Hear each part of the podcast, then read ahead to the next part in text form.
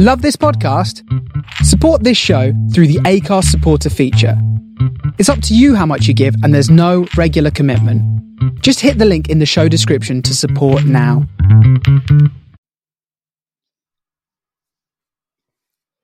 Hello there and welcome back to Taking Off Air. Yes, I'm in my host voice because why the hell not? And I am joined by Jordan like and Stefan. We don't have a Jay because he is busy at work. So, Jay, when you listen to this back, hello Hobbit Indonesian Hobbit, how you doing? Are you enjoying your work? Are you enjoying it? Aye, good. No, anyway, let's continue with the show. So, the first topic today, uh, Stefan, would you like to start with one of yours, or shall I start with one of mine? Why are you picking on the Irish? I don't know, it's because I was thinking of short people and the leprechauns came into my head, so now I'm just doing leprechaun. I've got a lot to talk. Right, so hold on. Um, I've got a lot to talk about, but I want Will to be present, so it'll be later in the show. uh, Oh, God's sake. so I, I uh, hold on. Uh, what I can't talk about is Apple. So this will when Jay listens back to this, he'll like this. Um, on this is going back a little bit, but on May the thirtieth, two thousand fifteen, a woman, um, in Silicon Valley in Northern California, her husband had died, and she was clearing out the garage and took a load of boxes and stuff, um, of electronics to an electronics recycling center, right? Uh, so anyway, she she didn't pay. Um, she didn't get a tax receipt thing. Well, obviously, it's a thing in America. Obviously, our, our tax code and stuff. But basically, she didn't get a tax receipt. She didn't leave a number or a name or an address or anything. So they didn't want to process it. So they left the boxes for a little while. After a while, somebody looked through them and discovered in it, right, of her husband's, uh, you know, no longer needed electronics. She had traded in a Generation One Apple One computer without knowing. So to put this into context, uh, the Apple One computer, uh, it's this one sold in auction uh, for two hundred thousand dollars to a private collector, right? Um, and the company's policy is, even though it is, it's an electronics recycling center, so half of it goes to charity and half it goes back to the people that donated it. So they have a hundred thousand pound check from. well, I've looked everywhere uh, and I can't actually find anywhere where it's just claimed it or not. So I think they're probably still looking for this one.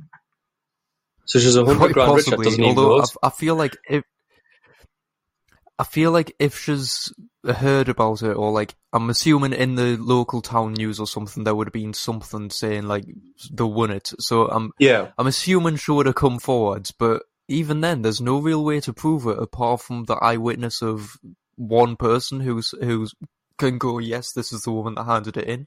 Unless exactly. they've got CCTV of the desk, and usually CCTV isn't clear enough to see a face anyway. Exactly, but um, the the thing is, um, the, how how many were made? Basically, blah, blah, blah, blah, uh, I'm, I'm trying to find, but there were only a certain amount made. There was only a few hundred was, made. it- yeah, it was just the first prototype type thing, so it it wouldn't have had a mass production. It would have just been like the te- the test run before they started actually going for it. So Wozniak made them, um, and uh, bu- bu- bu- yeah, so uh, there was only a few hundred made. But from what I gather, when they made and released the second Apple computer, they basically said, um, anyone who's got an original Apple One, bring it to us, and I'll I'll discount you for the second one because he thought it was basically useless. It was redundant. It was a bit embarrassing. It was an early kind of didn't really work very well, and this second one was so much better. So he wanted to encourage people to bring them back, and then they destroyed them.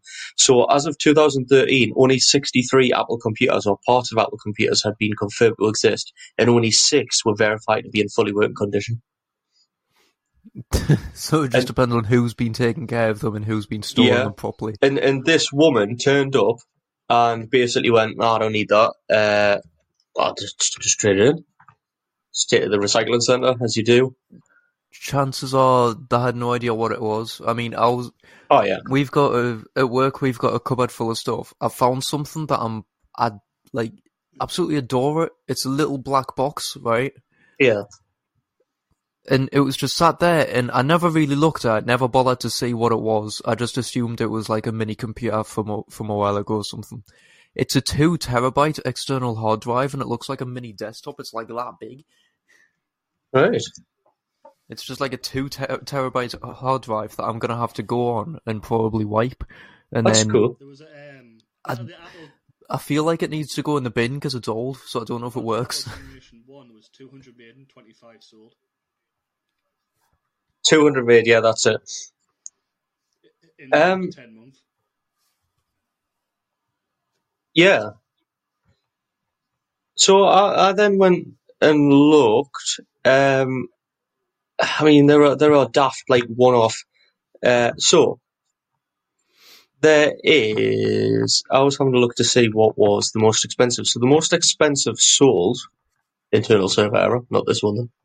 Um, the most expensive sold um, was the cheapest started about ten thousand dollars, which was an Apple Lisa. Yeah. Um, was designed by Apple in 1983. The Lisa is the first graphic user interface PC designed for business users. It also was the first PC with a mouse built to be marketed. Uh, it was a significant model from Apple named after Steve Jobs' daughter, which was delivered with a 1 megabyte RAM, 5 megabyte external hard drive, and a 12 inch monochrome display, all powered by Motorola's 5 megahertz CPU. The price unit of today would be around 24,000, but it one got Hello, sold. Odo. Yeah. Um, so, you, I'm, uh, you know, I'm going through them, but um, I'm just going to read you the top three. Uh, number three, a 24 karat gold MacBook Pro. Right? The That 24 sounds really expensive. the 24 karat gold is a special edition of the MacBook MacBook Pro designed by Apple. It prides an exterior embodied with 24 karat gold Apple logo engraved using platinum or diamonds. The extravagant piece is engineered with a power, powerful 5.1 million pixels display, which features vibrant colors and wide viewing angles in high contrast. The price of this is 30,000 US dollars. Right?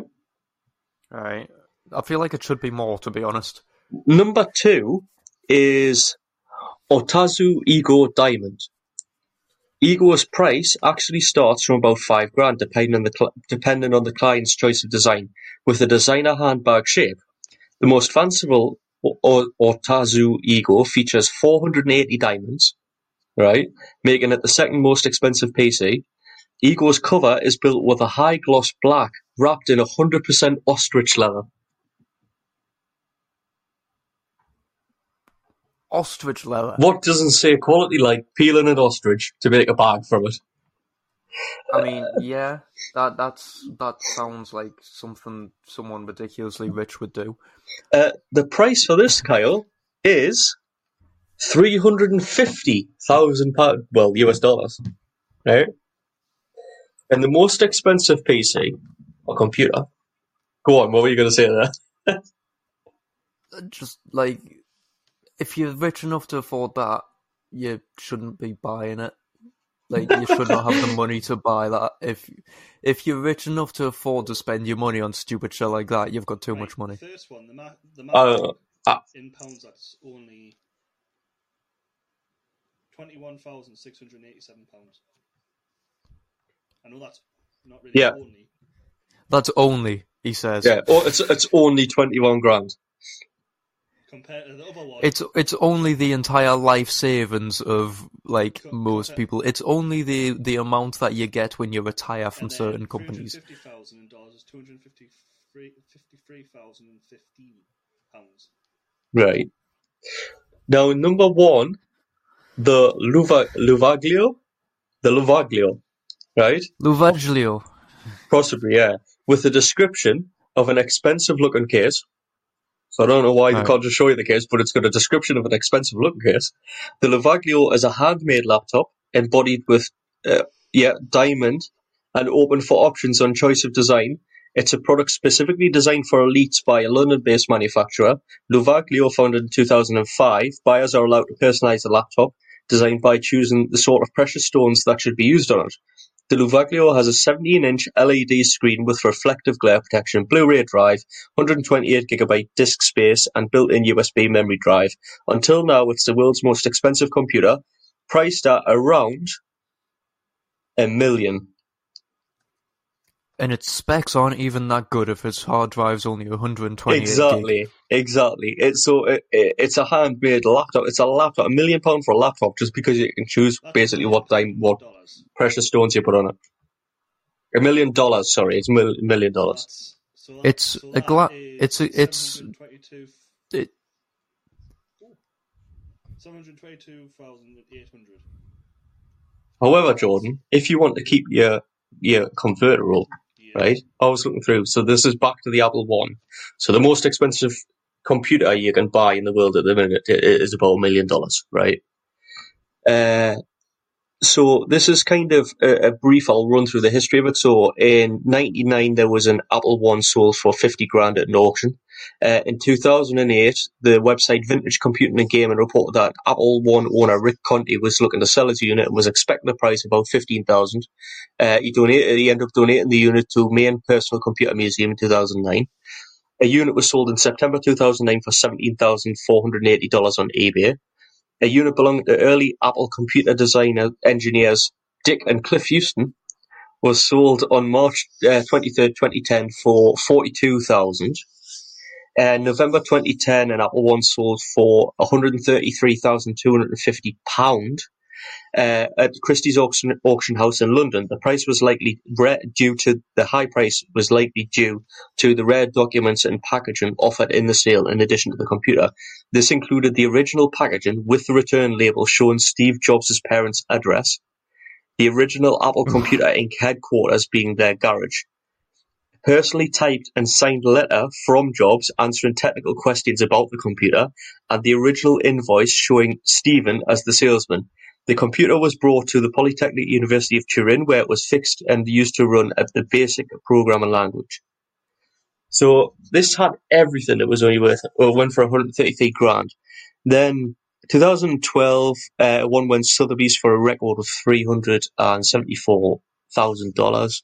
A couple more got sold for around the 100 to 200,000 mark, and this leads up, slowly builds and builds and builds until September the 25th, 2018, a functioning Apple One was purchased at the Dallas auction for 375,000 by an anonymous buyer.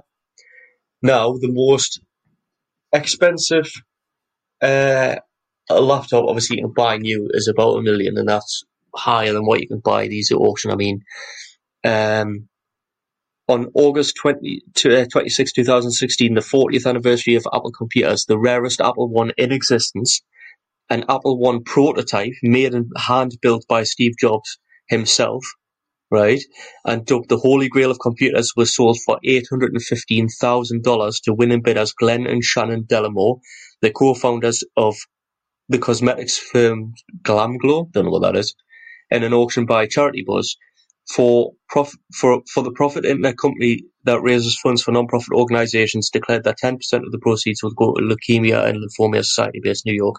So $815,000 for what they call the Holy Grail computer as a prototype Apple One, hand built by Steve Jobs. But as of January the 23rd, 2020, a fully functioning and registered Apple One is still listed on eBay for 1.75 million US dollars. I love how it's on eBay. Yes. They're like, I've got this Who is going to go thing. on eBay? yeah, yeah. Who is going to go on eBay and go, hmm, I'll just look at what what's expensive. Ooh, a computer for one point something million dollars. I'll buy that from someone Well, from eBay. to be eBay doesn't have the best reputation for being like No, not like it, it, consistent and le- legit. Yeah, but I, I agree. And a majority of them have been sold by Christie's Auction House in London or by Sotheby's, which obviously deals in like expensive rare shit, and no matter what it is. But uh, it, yeah, uh, some of them have been sold in the past, and not for 1.7 million, for the mo- what will be the most expensive computer ever. But it goes off in a Uh, in a way. well, I'm just trying to. I'm just trying to double check. So, uh, in September 2009, there was one sold for seventeen and a half thousand on eBay. Um, uh, in October 2012, there was a non-working one that was sold for eighty thousand US dollars at an auction because it had been listed on eBay the the December before that with a starting bid of one hundred seventy thousand and failed to sell. Um, following I the Christie's auction, to. well, this this is the best thing. So they tried to sell it for 170 grand, didn't work. So they took it to auction. It only sold for 80, which is about 50,000 pounds. Then after the Christie's auction, it was restored to fully working condition by computer historian Corey Cohen. Uh, um, and the Apple one was listed again on eBay where it sold for 236,100 US dollars on April 2015. So the, this guy wanted 170 grand for it, didn't get it, got 80 grand for it. Somebody restored it, put it up two years later, and got 300 grand for it.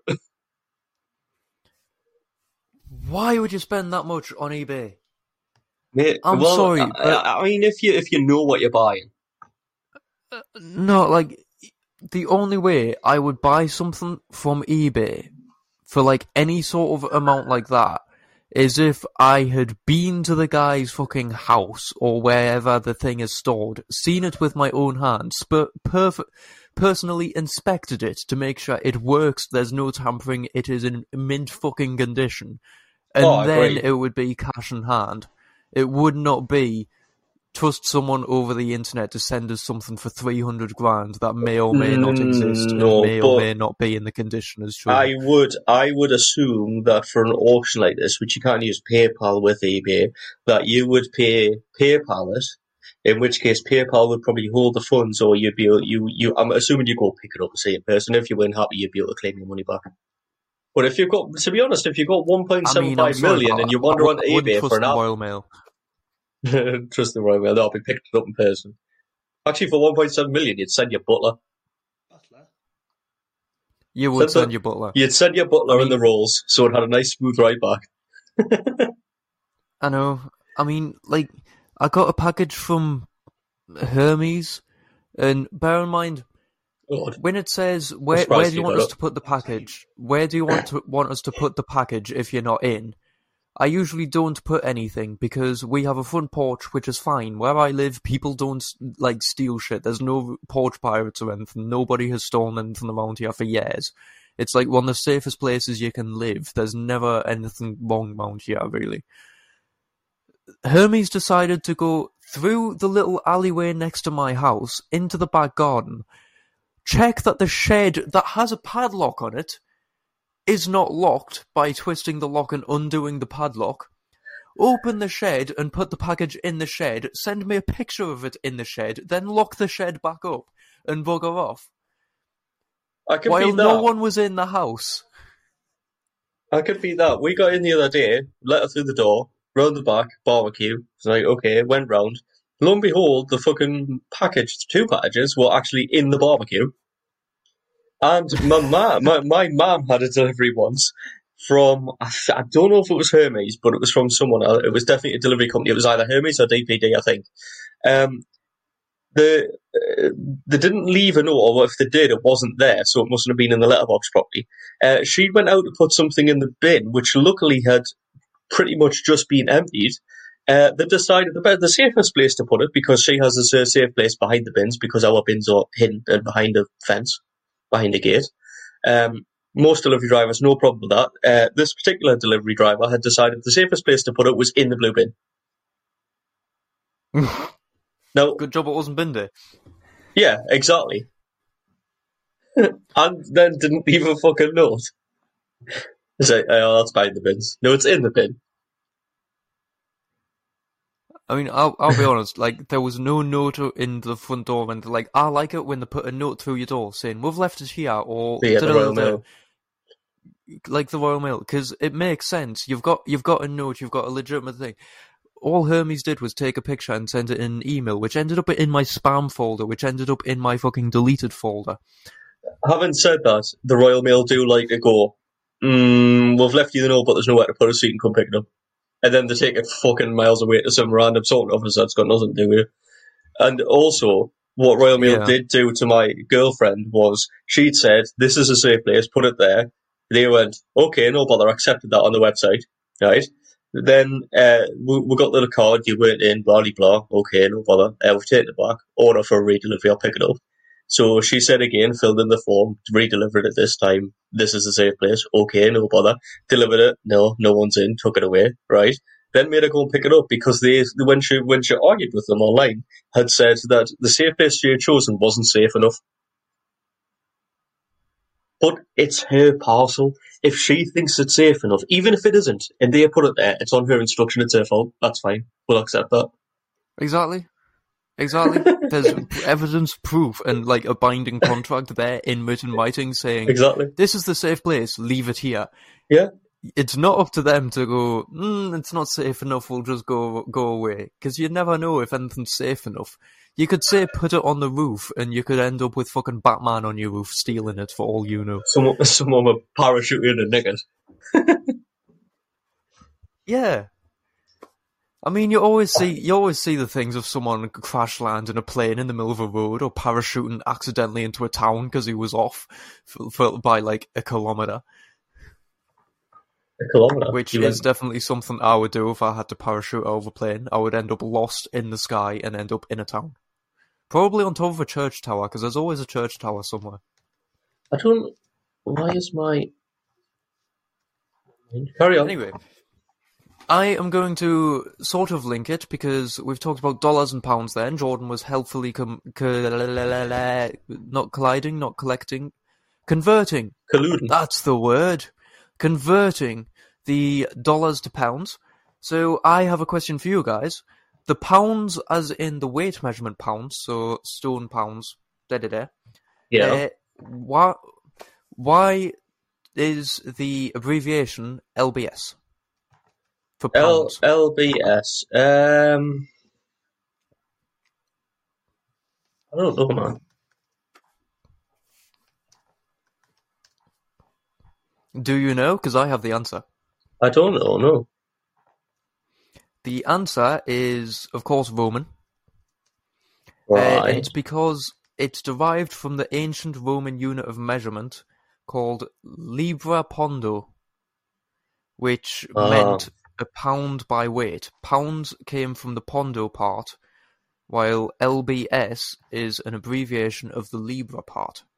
Libra iconically being the Star sign. uh, star sign of scales, so it's always oh right. Oh okay. So I was taking the piss there, but yeah. Okay. No, yeah, it's legitimately because the star sign for Libra was weights. So Right. Li- Libra apparently Fair in enough. the ancient Roman language meant along the lines of, uh, yeah, um, fuck's sake, turn, you bastard. I've got an advert for a car. I don't need one, thank you. Uh, yeah, the primary meaning of Libra was balance or scales, because as in the astrono- astrological sign, but it also stood for the ancient Roman unit of measurements, Libra Pondo. Uh, the Libra is also why the symbol for the British pound is the British pound symbol, because it's an L with a line through it. The Italian lira also used the symbol, but with two lines through it instead Yeah, I knew about Lira. with the with with the word lira legi- legitimately just being a shortened version of the word libra. They World. just took out the b. Hmm. Uh, and and it also says where we got ounce from, uh, which is related to the word uncia, the name for both the Roman ounce and inch units of measurement. It came from Anglo-Norman French, where it was unce or ounce, but the abbreviation was borrowed from medieval Italian, where the word was onza. These days, the Italian word is oncia, and the area once covered by the Roman Empire has long since sw- switched to the metric system. But that sums up Britain. We took a French word, ounce, and then abbreviated it using the Italian word onza. I can link into this. Oh, are you ready for Bring the it. smooth transition? Remember when I told you that uh, if you order a panini, it's actually panino, unless you have two different breads. Yes. Yes. Right. So this is going off your theme of Italian, then, where we get words from. Graffiti. If you have a wall with all kinds of it different, graffito? it is graffito. A single piece of graffiti is known as graffito. Uh, especially, and I'm going to find it because I remember looking it up. Um, graffito is the single meaning. It means to like inscribe. Um, Yeah. so it's not it, it, technically a, graffito as a as a as a dictionary definition is an inscription or drawing made on some public surface such as a rock or wall, right? Um.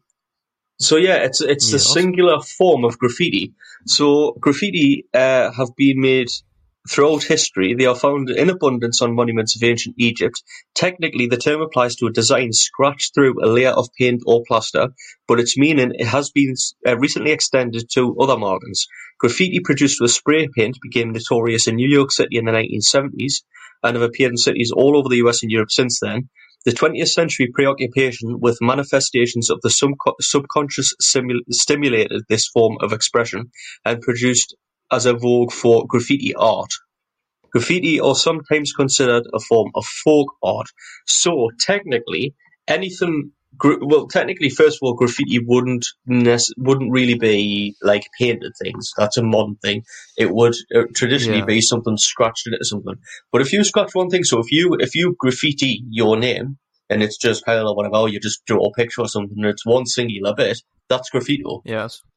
If I then add to it and I draw a pig having a shit and Jordan's name underneath it, that's graffiti because it's several different. So if so, when I carved my name into the dining table when I was about five, That was legitimate graffito by definition. graffito. By definition, because it was carved and it was singular. And then I, when I tried to add pictures to it, but was stopped, that would have been graffiti, but Well- I was stopped. Was it in the same sitting and it was by the same person, in which case it's still graffiti. it's your singular depiction. No, it was later. Then I'm not really sure. That's kind of dubious because it is technically different. It's technically added on, but it is also still you, so I'm not sure. so, But yeah, so is, is it is is it is it only graffiti if it's like another person has added to the art, or is it is it still graffiti if the same person came back and added to it Eh, later? Well, that's what I'm saying. It's graffiti. eh, I don't- I'm not sure because basically, if you think of it, if you were painting a picture, right?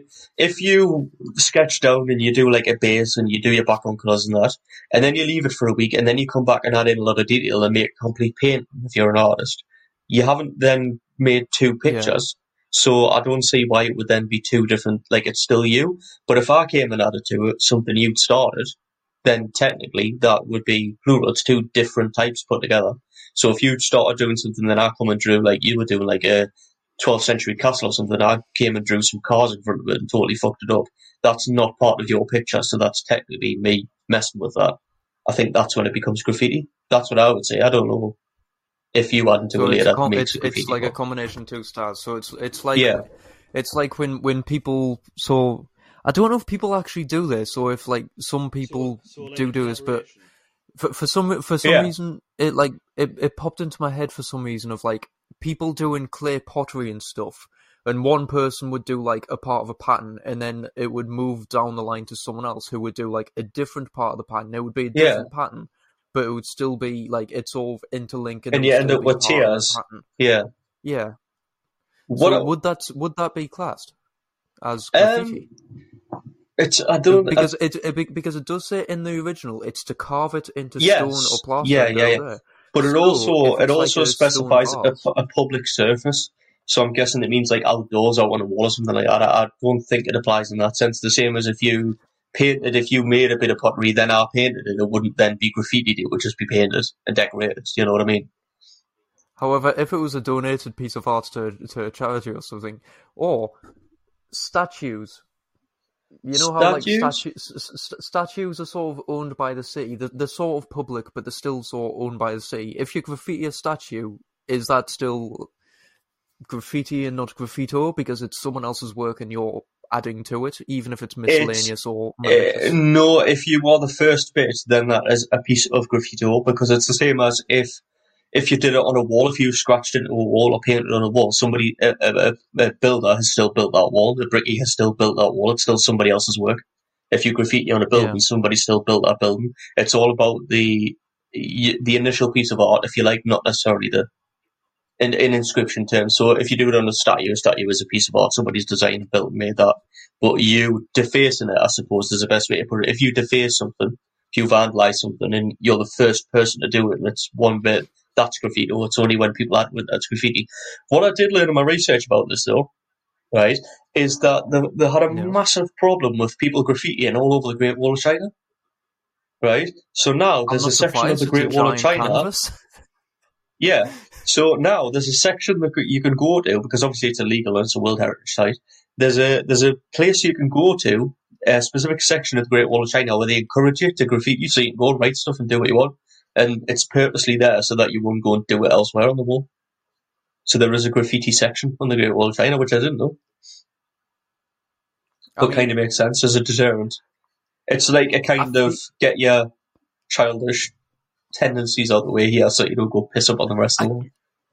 I can understand it, but at the same time, I hate the idea of someone like. I hate all that stupid shit of defacing Wait, Like- especially something as important as that. Yeah, architecture and stuff. Like it's one of the wonders of the world. Who the fuck looks at looks at it and goes, "I'm gonna tag that." Yeah. Fuck off! If you, if I see, if I'm at the Great Wall of China and I see you graffitiing the fucking thing, I don't care if it's on the loud bit. You're getting fly kicked off the fucking wall. yes, John. Uh, Please interrupt this rant. no, I was just going to say that if you do deface something like a statue or anything, it's now 10 years in jail. It is, yes, yes.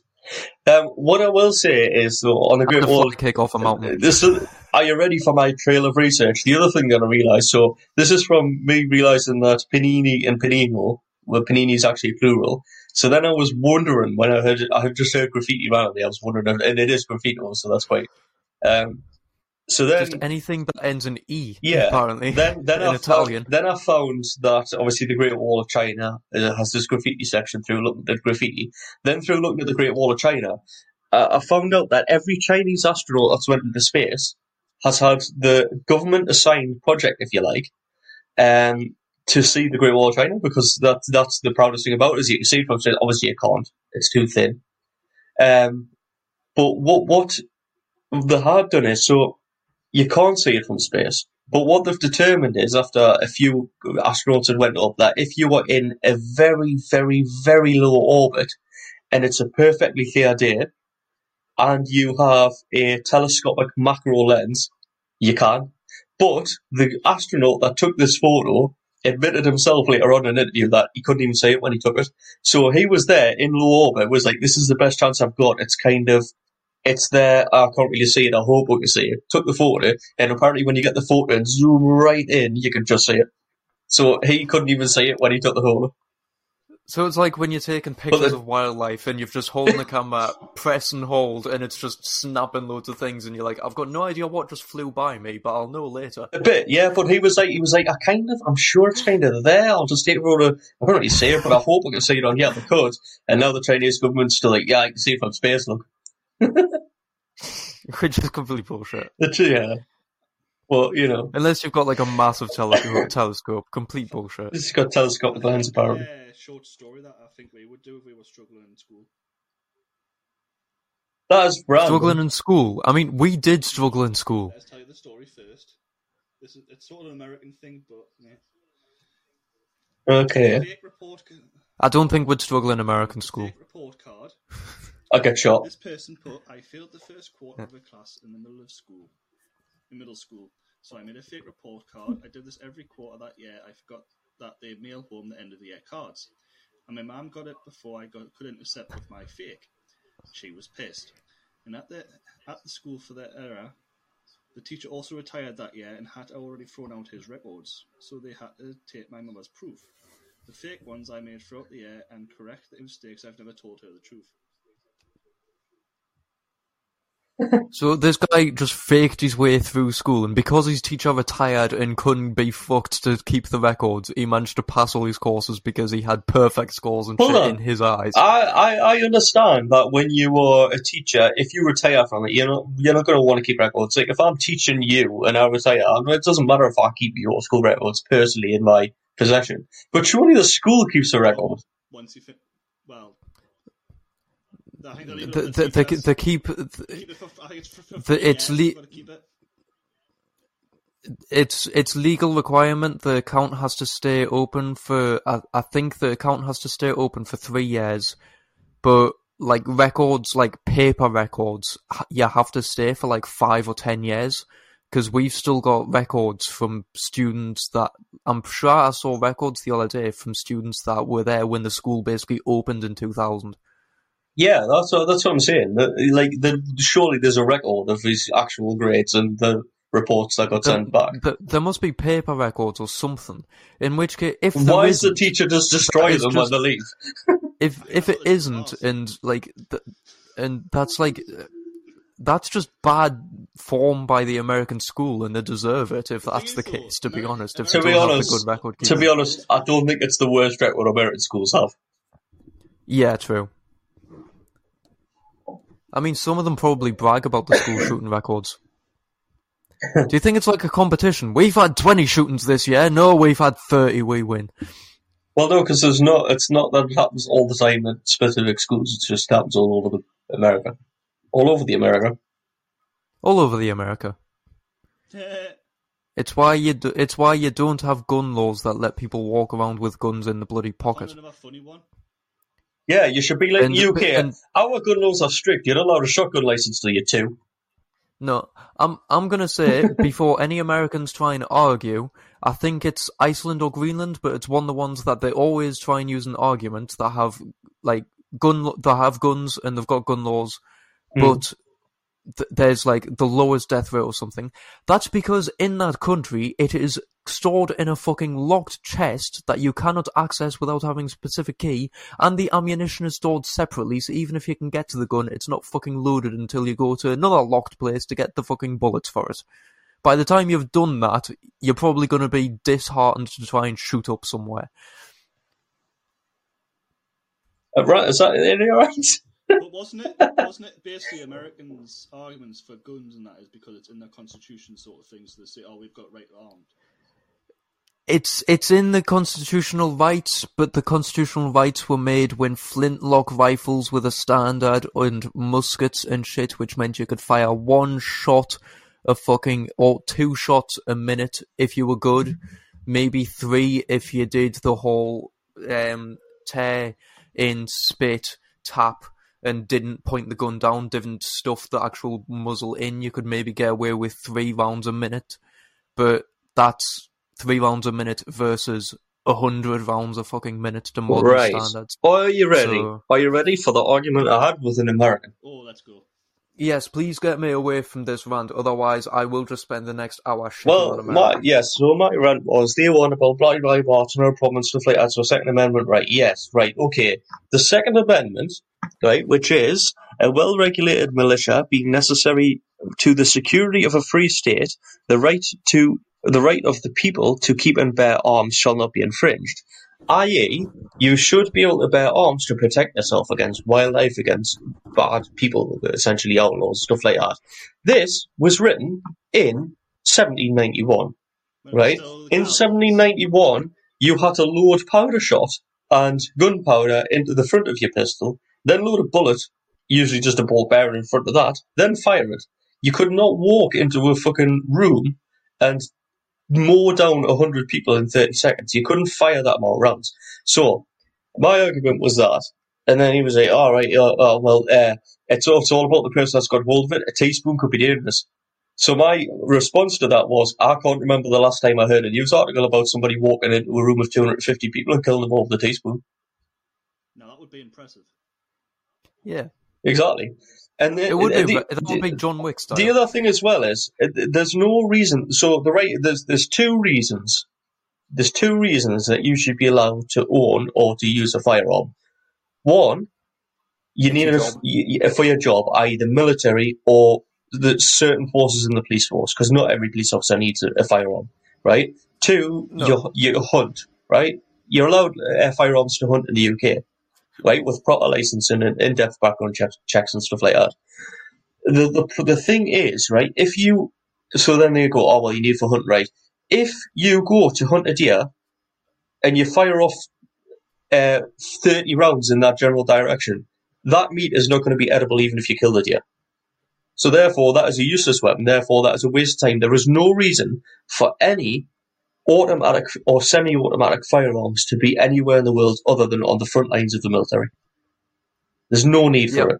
If you if and if you are if you have a rifle and you have one bullet and you shoot the deer and it's a bolt action or it's whatever lever action whatever you want if it's if it's like single fire rate the, the, the, the preferred rifle for every Yes. hunter in the world Exactly. because it is a If- cleaner kill. if you shoot at an animal and you don't hit it, and then by the time you've reloaded, the animal's left, you're a shit shot anyway. So therefore, the animal should be allowed a chance at life. You can't hunt with an AR-15. Yeah, exactly. No need for it to exist unless you're in the army. It's no like- need for the general like- public to have it. It's like deciding you're gonna hunt with a fucking 50 cal. It's Exactly. gonna ruin the meat, ruin the hide, ruin everything. You're gonna get fuck all. It's pointless. The only reason you would ha- you would own a 50 cal is because you like the big bang and the big noise and the fact that it destroys walls and shit. Or you want to hunt a bear from has no use. which has yeah, which has no use for actual hunting or anything that you would use it for. Yeah. Apart from in the military where it's used to fight fucking tanks. Yeah, exactly. Exactly. There's no reason for, at the end of the day, anything that's automatic is made to kill, it's made to kill humans in big amounts of them quickly. And that is for the front lines of the military, not for your random high street when somebody gets in a bit of a bad mood. Exactly. So this Ah. whole, this whole Second Amendment right anyway, uh, the whole point of it is, it was written on, uh, in in 1791. The world has moved on since then, and whether the fucking, there have been how many amendments to the US Constitution? It's about time that amendment got amended. If if Americans are following hey if Americans are following the fucking Second Amendment that closely, then I need to follow the seventeen the seventeen hundreds or eighteen hundreds law made by the king during the Hundred Years' War, which Yes. states that all pe- all peasants, men, women, any person, whether they are rich or poor, must practice archery at least two hours every Sunday in pre- in preparation for hunting or any sort of archery for anything like that for war. In which case, every single person in England should be legally obliged to shoot arrows for two hours every Sunday. Which the English, by the way, decide uh, got in typical English fashion, got outraged about, went to the pub, got pissed, and then argued who was the better shot. To which they decided, we're not going to practice two hours on a Sunday. We're going to practice two hours every day when we're not at work. And then on Sunday, during those two hours, we're going to have a competition where we're going to put money on who's the better shot, which basically just turned into a gambling ring of archers and stuff, which basically the king, the king and the officials couldn't do anything apart from bas- just join in because they'd made the law stating they had to practice archery for two hours on a Sunday.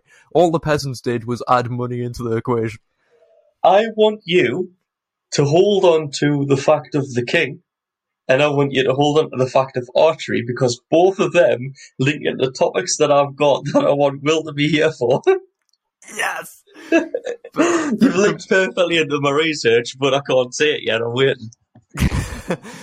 to be fair, the brilliant thing is, this is the reason why longbowmen, like we had so many longbowmen at like battles of Agincourt and stuff, is because we could we could just call on peasants who had been practicing archery for hunting and just random shit so Yeah. much that they were given mil- like if they were called up to arms by the lord and stuff, they were given proper supplies. They were given a brigandine and uh, a, a quiver of arrows, which was called a specific weird name, Mhm. but on average, on average, they had a certain amount of arrows that, that they had, and that they had the bow, which was standard made, by the way. England cut down nearly every single yew in fucking England, making these standardized bows, long bows, which each are about six foot. And up to the point where we ended up importing it from different countries. Hold on. Well, no, you don't have to hold on, but I will say. Um, oh, oh, oh, ooh, ooh, this is in the actual notes. Sorry. While while you're going ooh, Ah, um, but yeah, th- th- this is the reason why the English longbowmen, which necessarily for people who don't know, they weren't always English. The Welsh were actually the Yes. primary bowmen. This is 'cause I had practice The Welsh were the ones who. It, if if you were going to be politically correct, like you like you still have to be nowadays, it should be called Welsh longbowmen because the majority of them are Welsh. It, orig- it sort of originated in Wales, and England sort of stole the idea, and So then it was used long before. Long it was used for years before that, but the Welsh So made not- it so big not and Brit- they against the British English, bowmen? and then the English stole it. They Because are British, yeah. because Because they fought It- for the English would- army. It would make sense, but the issue is, yeah, that's the reason. It's because when it eventually became popular and when it became like such a well-known thing and it was a massive thing, it's because it was part of the English army. It wasn't the Uh, Welsh army uh, or anything. It was England. Hey Kyle, I will tell yew that a longbow, a traditional medieval English or British longbow, right, made from you, was exactly six feet tall. Right? This is part of my research. And I will tell you that the draw weight of one was two hundred pounds. Mm, Right. It depends because the, the of the ones that they've managed to recover, they've only managed to recover bits. The only co- completely full like bits that they managed to get was from a wreck called the Mary Rose. Mm-hmm. and the draw weights, they reckon the draw weights vary between 80 and 130 pounds because that's sort of the minimum required to kill someone and possibly punch through plate armor at close range. The early plate armor, which was quite weak, Well- chainmail. The higher range, which was like the basically getting into massive warbow territory, Yes. was the 200 pound one. Yes, so these these are based off the ones used in the Battle of Agincourt, which were traditional English army longbows. Um, they were they had a two hundred pound draw weight, which is the equivalent when you draw this, right? It's the equivalent of holding a fourteen stone person with just your right arm. Right? Mhm. That's how strong these archers were, and it was such a it was such a high draw weight, and, and they were so good at it. And they used to do it. Obviously, you could. They reckon that if you dug up a, a, an, an army or a battlefield, you excavated it, you could tell who were bowmen because if they used traditional longbows with a two hundred pound draw weight, as you would in battle most of the time, uh, the actual bones in the right arm and the muscle was different to what a normal person Yeah. would be. Yeah, they they were deformed. The thing is, when you draw a bow, Mhm. if you look at the historical things and everything, they didn't draw with just that arm. Yeah. They sort of drew with both arms and the shoulders, so it was all the shoulder muscles, the left arm, the right arm, all That would be for fourteen stone. Yeah, it, it was basically you would draw the bow with your entire body, not just your, not just your um your arm. 'cause Yeah. you couldn't. It would be physically impossible unless you were massive. But they would have different bone structures and stuff just to make up for it because of the practice that they were doing. Even just hunters and stuff, they would have def- be deformed because of the two hours practice. It was causing deformities and stuff Yeah. and they would have terrible arthritis as well because it would knock the joints and all the bits and pieces. But at the same time, if you're like shooting someone in, plate, in the early plate armor at close range with that poundage bow, it's going to go through. But this is the sort of thing, you know how games and all this sort of stuff, like Lord of the Rings, it's the elves that have the archery and stuff. In a lot of games like D and D, it's dexterity that is for archery. A lot of games have dexterity and that sort of thing. If it was to be in like an actual it would be stat, strength. it would have it would have to be strength. Yeah, because it it doesn't require much dexterity. It does, requires dexterity to be able to aim it and possibly move while got it. Well, well, yeah. But if So you're I, I, if you're drawing that thing, the strongest soldiers on the battlefield, a lot of the time would have been the archers. because Yeah. it would have been fucking massive. So yes, I, I agree with that. So I get what you're saying. So g- g- generally, in, in a game sense, in a D and D sense, like you were saying, it's going to be a single archer. So the dexterity is the thing because it's the dexterity of of you dexterous enough or you capable enough to aim to hit the target. But realistically, in uh, on a medieval battlefield.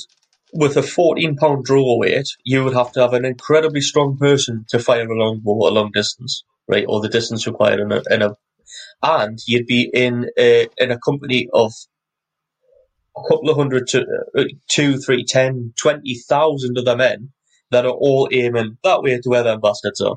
So it didn't Yep. matter. What mattered were you were strong enough to draw it, hold and release it, and it would go far enough to cause enough damage in a volley of hundreds and hundreds of arrows. It didn't matter how good your aim was because you would probably hit somebody if there was a whole army stand there. Yeah, and you you know how in films you see the whole aim, ready, mm-hmm. released, like there's a commander telling them. Yeah. That was essential because one, it sort of rationed arrows so archers didn't just go, right, go and fire as many as they could and just like completely fuck it up and run out halfway through the battle. Yeah. But the, it was specifically designed because, yes, an archer of the time could fire quite a few shots in a minute, but it would wear them down to the point that after that minute they would be completely fucked. You're talking about everything So- I want to talk about. Do you want us to stop and I'll move on to something else and we can come yes, back? we'll come back to this, please. okay, we'll come back to it. We'll well, come where back are to you, you son of a bitch? I'm just, I'm just excited because all week I've been reading about English I know, and and stuff. all so- week I've been studying the Battle of Agincourt.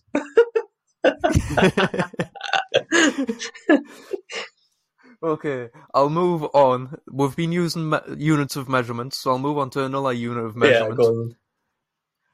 it's a medieval unit of measurement, so I'm keeping with the medieval theme. Uh, Yeah. You could actually get a buttload. A buttload is a measurement. Yes. Uh, It I- is specifically 129 gallons, usually of wine. You could order 129 gallons of wine in a barrel, and it would be called a buttload of wine.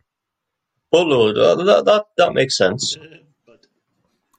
Uh, the the um, it's uh, it was wine or whiskey. Um, it was f- like the casks. Uh, you would fill the barrel up. Uh, if you've filled it up, you would technically have a buttload of wine, though you would just call it a butt. Um, it's it was usually it's usually only used at wineries and places like that nowadays because nobody bothers. But it's derived from Old English, Dutch, Italian, and French. Uh, but actually comes from bot, a medieval French and Italian word for boot. In Italy, at least, bot is still used to refer to a wine cask. interesting. Uh, The actual amounts have varied somewhat over the years for it, but the numbers provided by the Macallan Distillery in Scotland uh, say that a butt is 108 imperial gallons. It is also half a ton, which is a ton with a U, not an O, which is 216 gallons. A third of a ton, 72 gallons, is a puncheon, Hmm. and a third of that is a tierce. Half a butt is called a hogshead, and a boring old barrel is just 36 gallons, and a lol worthy kilderkin hmm is 18 gallons. So it's the small, it's tiny. The smallest unit is 9 gallons, and it's called a firkin because, of course, because wait, because of course it is. It's called a firkin. I'm assuming you could fit it in a firkin or some stupid shit. You could also call it a rundlet. Uh, All these words were used in measurement, and they were basically invented by fucking cavemen because they've been in use for years. The imperial system measures the weight of humans in stones and the height of horses in hands. So good luck trying to figure out any fucking shit like this without having prior no- knowledge in that industry. Yeah. Yes. If you wish to sound sophisticated and if you can figure it all out, the measurements are firkin, kilderkin, hogshead, half a butt, uh, which is a hogshead, a tias, a puncheon, uh, half a ton, and a butt. And but if you want thirty six gallons, it's just barrel. They didn't bother giving a fancy name to that. That's just a barrel. I, I will say that on the unit of measurements, I've got different kinds of measurements. So two that I do know of, right? So one of them is a moment, right? So in time, you say, oh, there'll be a moment. Yes. Do you know how long a moment actually is off the top Isn't of your it something head? like zero point zero zero two of a second or some shit like that? It's extremely small period of time, but it's only meant to be like zero point two of a second or something. It isn't. so recently. Um, seconds it's except stop googling, you son of a bitch. Um, you can Re- tell he's googling because he goes silent. And then you can Yes, I know. Screen light up. uh, recently, uh, it's it's being described as so. Apparently, the average time you can take to hug a person is about three seconds. So after about three seconds of hugging someone, it becomes a bit uncomfortable. that's a general, and it's the same when you shake hands. Or, or it turns into cuddling. So you have you have this inbuilt kind of um, you, like You've- uh, You've got a body clock. yeah, it's like an inbuilt kind of sensor to this thing, and it that that that is a that yeah that is a moment. So it's generally three seconds, I think. So your body kind of naturally times things in three seconds. If you're hugging someone for more than three seconds, it becomes uncomfortable. If you're shaking someone's hand for more than three seconds, it becomes uncomfortable. It's like a natural thing. But a moment in time, a moment or momentum, as it was used, was a medieval unit of time. The movement over uh, of a shadow on a sundial covered 40 moments in a solar hour, a twelfth of the period between sunrise and sunset. The length of a solar hour depended on the length of the day, obviously, which in turn varied Yep. the season. Uh, but the length of a moment in modern seconds wouldn't obviously be fixed, but on average it would be about 90 seconds. So the the a solar day can be divided into 24 hours of either equal or unequal lengths, to former the former being called the natural or equinoctial, equinoctial, and the latter artificial. And they're always divided into four puncta, which are quarter hours, and ten minuta, which are 40 momenta. Also, um, the unit was used by medieval computists before the introduction of the mechanical clock and the base 60 system in the late 13th century. It wouldn't have been used in everyday length. Um, for medieval commoners, the main marker for the passage of time was the call to prayer at intervals throughout the day. The earliest reference found to the moment was from the 8th century writings of the Venerable Bede, who describes the system as one solar hour is four points and five lunar points, which is 10 minutes, which are 15 parts of 40 moments. Bede was referenced five centuries later by Bartholomeus Anglicus and his early encyclopedia De Pro, Proprieties Reterum, or the properties of things. God damn it, Mr. Angry Goose, call it something simpler. Anglicus, as well as Roger Bacon. By the time at which uh, the moment was further subdivided into 12 ounces of 47 atoms each, although no such divisions could ever have been used in observation with equipment in use at the time. So I don't know how Roger what did I Bacon turned. read where it's like 0.2 of a second then, or 2 seconds? I don't know. I'm sure there's a unit of measurement that's like that tiny that it's completely like obsolete. I'm, There- there- it might be like a be. tick or something, like when you say just a tick or something. Yeah, just two ticks. Uh, but, But I will, yeah, I so say, I, do, I don't think I have ever shake. I don't think I've ever shook anybody's hand for more than three seconds. But I'll be honest, I don't think I've ever shook anybody's hand for more than one second. oh yeah, of course. But apparently, if you hold Like someone phys- face, that physical. Co- yeah, like ne- never have I ever went to shake someone's hand, then just went one, two, three. do you know what I Like did? my body goes right, one shake, done. Bye. That's the thing you go like. Yeah, so yeah, so it was it was essentially ninety seconds was one moment. It was actually a actually a thing. But so yeah, it was slightly longer. I also I also know that, or I heard that um, old medieval clocks, watches, whatever, wouldn't have actual divisions of time in minutes and seconds like we have. They would have the hour, No, then they would have it would tell you basically the hour, and then how many uh, 15 minutes or how many quarters had passed since the hour. So, for example, if you're if it was the eighth hour and two quarters had passed, you would know it was somewhere between half past eight and quarter to nine. Yeah. I mean, I quite like that because if you think about it, a lot of timekeeping, a lot of the times when you say what's the time, you just round up to the closest thing. Hmm. So that that sort of attitude survived. So can we just go back to that instead of everybody being finicky and going, ah, actually, it's uh, 20 seconds to 32 past 8. Yeah. Can we, can we just go back to it being half past, quarter to, time, 15 past, sorry, quarter past, 15 past? Yeah, Kyle, English. it's Quarter past, to. half past. It's two minutes till 25 to. Oh, God. I think it would still be classed as half past if we were doing it because I think it's in the the lower numbers you round down. If it's under five, you round Yeah, down. If it's I over agree. five, you round up. don't Yeah, you? Yeah, that's so how it would it would still be half past here. Yeah, which is what we do. So it's well, generally Yeah. you'd say twenty-five to twenty. But most most people do. Yeah, we would say it's Uh, half and past. the other, um, an acre, Kyle, is a Yeah. unit of land. An awkward bastard. No, an acre is 66 by 660 feet. Yes, an awkward fucking bastard. Why couldn't they just make it as? I mean, I like the fact that it's that it uses sixes and it can turn into the number of the beast pretty easily. Yeah. But I hate the fact that it is something like sixty-six and they didn't just go So- right. It's seventy or it's sixty. I knew it as about 45, uh, 45,000 square feet, but it's actually, I've got the number here now, and it's 43,560. It's a unit of land area used in the Imperial and US customary systems. It's traditionally defined as an area of one chain by one furlong, which is 66 feet by 660 feet, which is exactly equal to 10 square chains, which is one 640th of a square mile. Uh, it's approximately 4,047 meters squared, or 40% of a hectare right, based upon the International Yard and Pound Agreement of 1959. An acre may be declared as exactly 4,046.8564424 square metres. The acre was sometimes abbreviated as AC, but often spelled out as acre.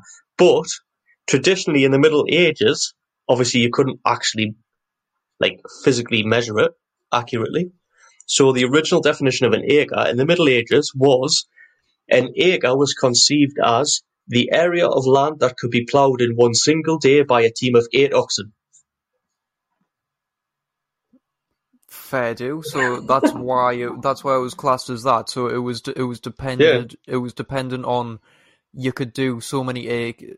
That sort of makes sense. Yeah, so you could if have you a- had- you- if if you had one oxen and had it going all day, you could do this amount. So Yeah. you would work out if you've got six acres, you would need this many oxen. Then you could solve Well, no, so it was it was how how and employees. it, it was how much land a team of eight oxen could plough in, in a day. Right, so I'm Yeah, I'm but it's- assuming it's- as well it means daylight oh, hours. So if you if you had a farm and I had a farm right next to you, we could both have one acre, right, in medieval Britain. Yeah. But you could have another fifteen thousand feet of square land if your eight oxen were slightly faster than mine. yeah. So it wasn't it obviously wasn't an Or, exact or if you just, or if you just had a few extra oxen. yeah, But I'm assuming I'm assuming it would be like the, the average. So like when Well, you no, were- when you were in those time in, in those times, you would work out if you had an acre, you needed eight oxen, which meant you would probably need someone to control the oxen. yeah. Depending on how, how many people would control each oxen, I don't know if it would be like two per carriage or like what. Uh, no. But Yeah, it's crazy. But if you So think if you think of old fashioned if you think of old fashioned like horse if you think of old fashioned like horse and plough, so one for a plough behind a horse, you one horse for one for. So technically, you could run an oxen there. So if you think of a, a modern plough as like an angle and the furrows are like that offset, you could run an oxen, then another one slightly behind it, the next furrow, and you could do that in eight rows. So you could have eight oxen set like that. So as long as you had eight people to drive the oxen, one oxen per plough, you could pres- presumably plough quite a lot in a day. It it works out quite. ex- I suppose, but it does work out quite expensive. If you think if you think about it, because that's eight oxen you've got to maintain, keep healthy. Eight probably hired hands that you've got, unless you're one of them. It would probably be your family doing it, but like Mhm. it would be eight hired hands or seven plus you, that sort of thing. So you would still be the you would have to look after the oxen, pay the pay the wages of the people.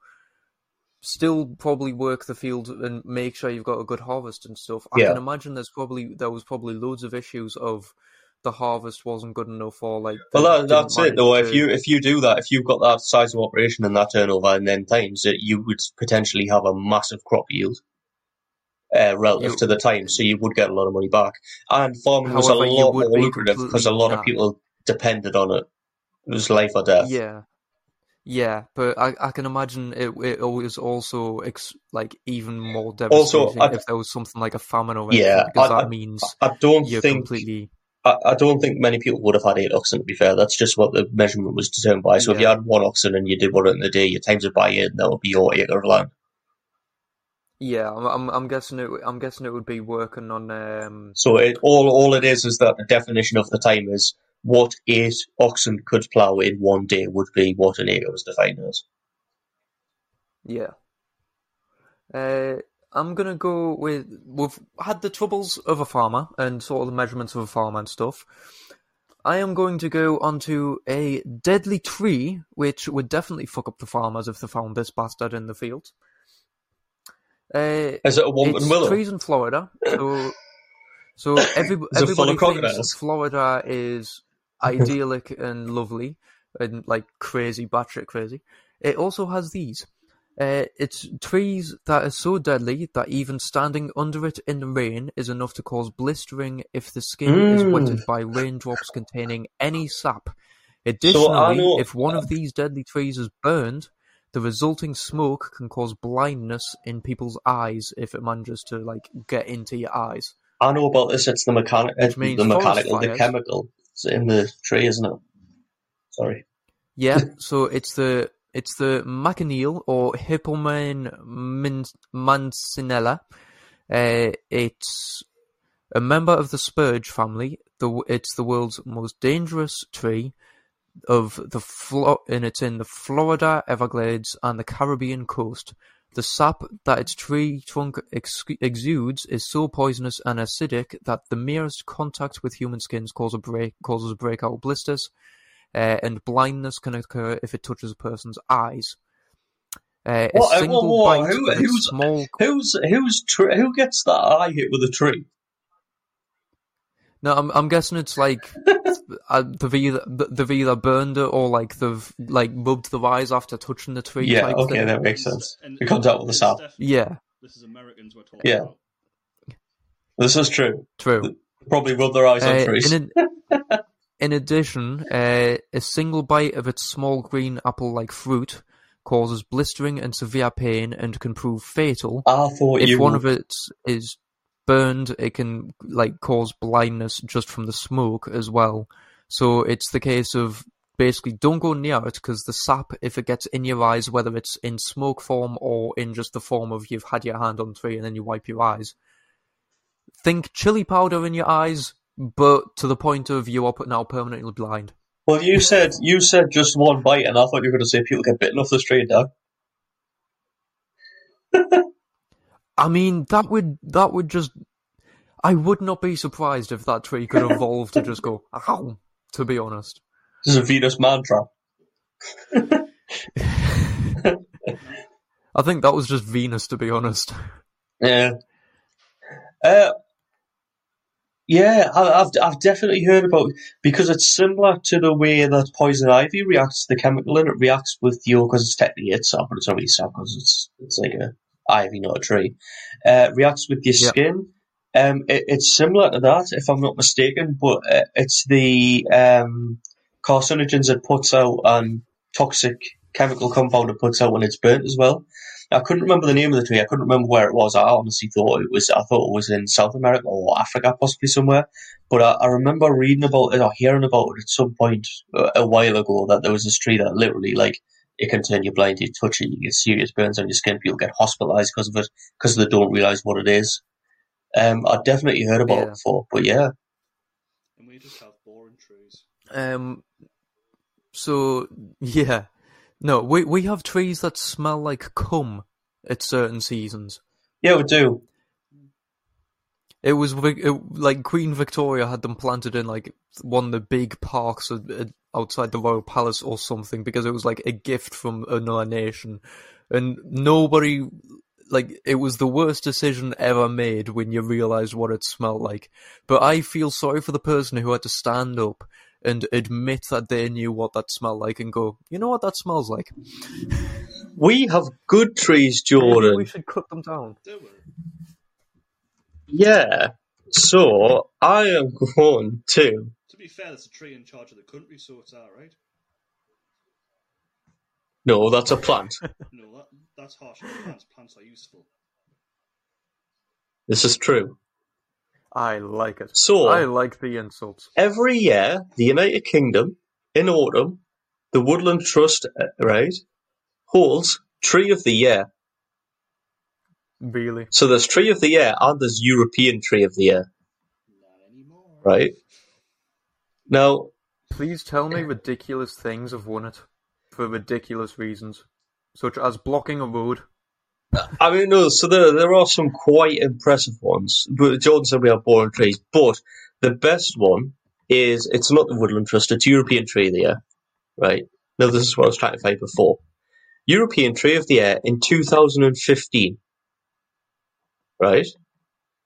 Now, there's a reason uh, that I've that I've picked this one because the winner was an oak tree, right? That is over 150 years old. It's the oldest trees in, in basically Yeah. existed. and it took first it took first place in 2015. It's in Orissaare in Saaremaa in Estonia, right? And it's because it's in the middle of a football pitch.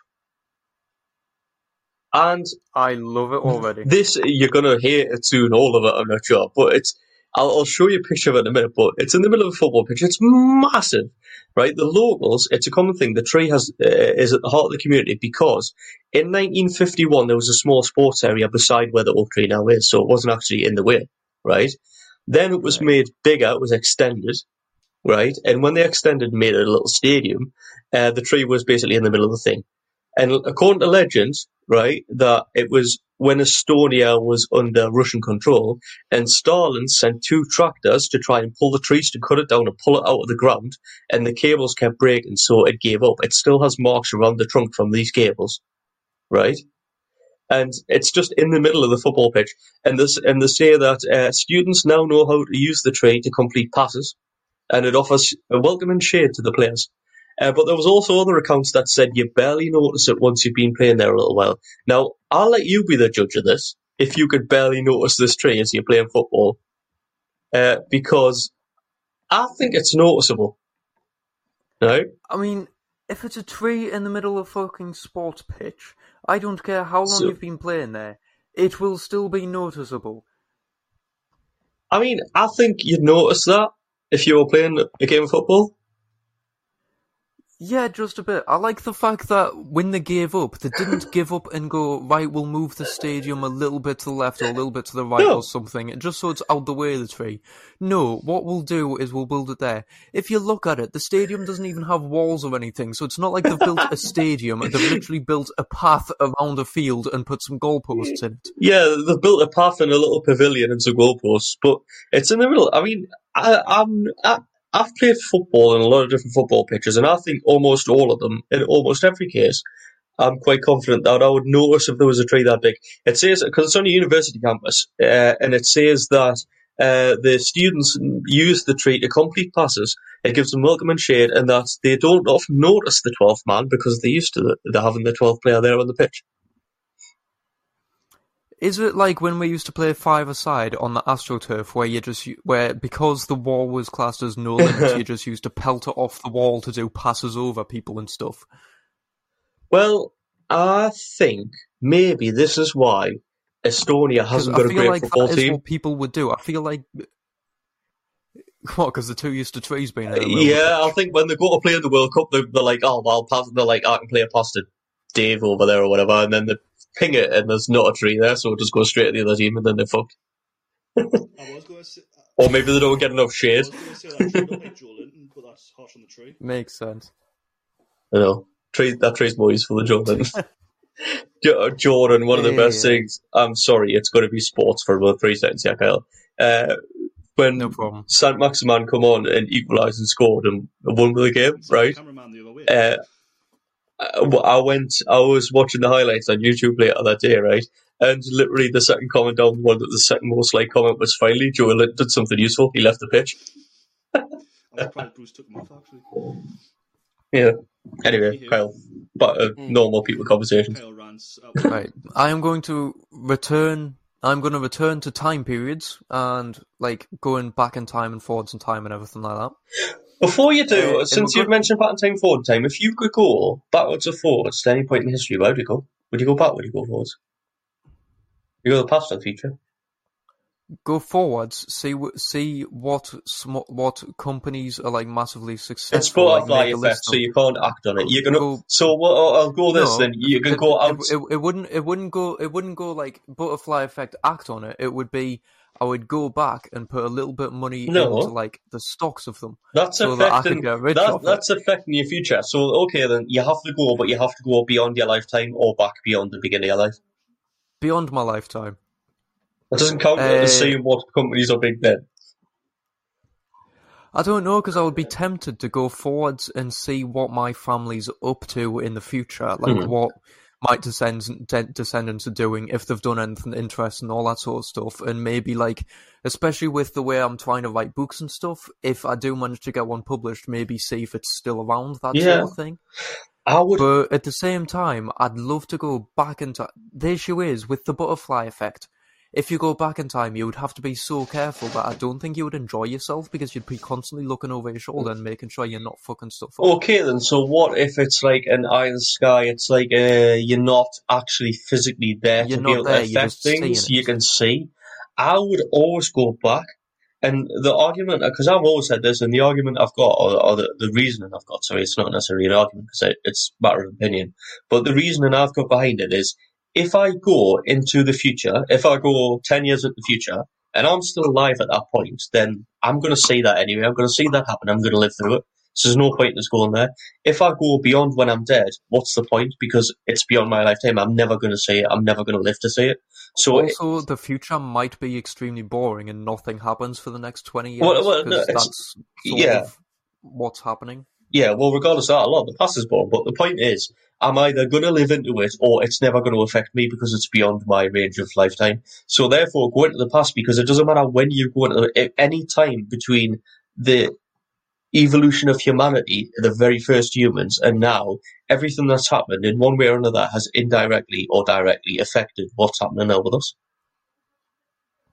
Ooh, rule, right? Mhm. Does it specifically be have to be like a set point in time, No, or just could if you, you just travel through? just if you go forward or back, you can go back, but beyond the end of your lifetime, or you go forward and just have a look and see what's happening, so you can see what's coming up in the future, and if you no, wanted it's to. it's just because if it's not a specific set time, it's like or like a specific time that you select. It's like you can just go back to wh- whatever and da, da. Imagine if you go back to like the like before humanity evolves and everything like that, and then sort of like pressing fast forward on a button, you get the speed run of humanity evolving, so you can see what's Oh, going you on, get- but you you, get- you get see the actual- every single You get thing. you get the T-shirt. Yeah, you get the T-shirt. You you get the sort of juddery seconds where you can see what's going on. You can see the evolution from every little bit, and you can see who the fuck's right. There are, there are certain points I would go to. I think Jordan, where would you go to bed. No. if we've still got Jordan? yeah, he is still here. No, would you go forward or back, Jordan? Forward. You go forward. Why would you go forward? Just so I, well, knew what was coming and so I didn't act on it.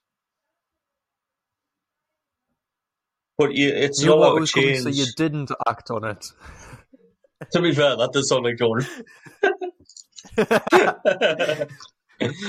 I know that's going to happen now, folks. Well, why don't you change it now? Is the point? World War Three happened. Why? Because Jordan Jordan didn't throw away this can, and it sort of led to this event. Jordan in Jordan in Mondays. Well, I'll know not to bother throwing away that can, just to cause it. Hey, Yeah, no, Mm, that's the I, I'd always go back. I'd always go back. that's the thing. The it was Franz Ferdinand or something. He was the was he the guy that got assassinated, or the one Oh, who assassinated someone to start World War One? No, so World War One, Archduke Franz Ferdinand was assassinated. So he took a wrong turn. His uh, driver took a wrong turn. Was going to carry on and come back onto the original route. He said, "No, it's all right. Turn round." Uh, earlier that day, a Serbian, I think, assassin had tried to assassinate him by throwing a grenade at his car. It missed and blew up the car behind him in his motorcade. And it just so happened that where they'd done this three point turn was exactly in front of the shop where the Serbian guy was, and was like, "Hold on, that's him there." So he just went outside. Shot. That Yeah. started World War The One. guy, the guy who assassinated him, his house was destroyed, rebuilt as a museum, Mhm. destroyed in World War One, destroyed again in World War One, rebuilt as a museum, destroyed in World War Two, rebuilt as a museum again. It was destroyed again in a conflict, in another armed conflict, rebuilt again. Its most recent rebuild was in 2015 or 2005, one of them. It's in the 2000s. It's it's literally been rebuilt like four or five times because this one house, this one building, keeps on getting destroyed. and it's the guy, it's the assassin who killed Franz Ferdinand's old house.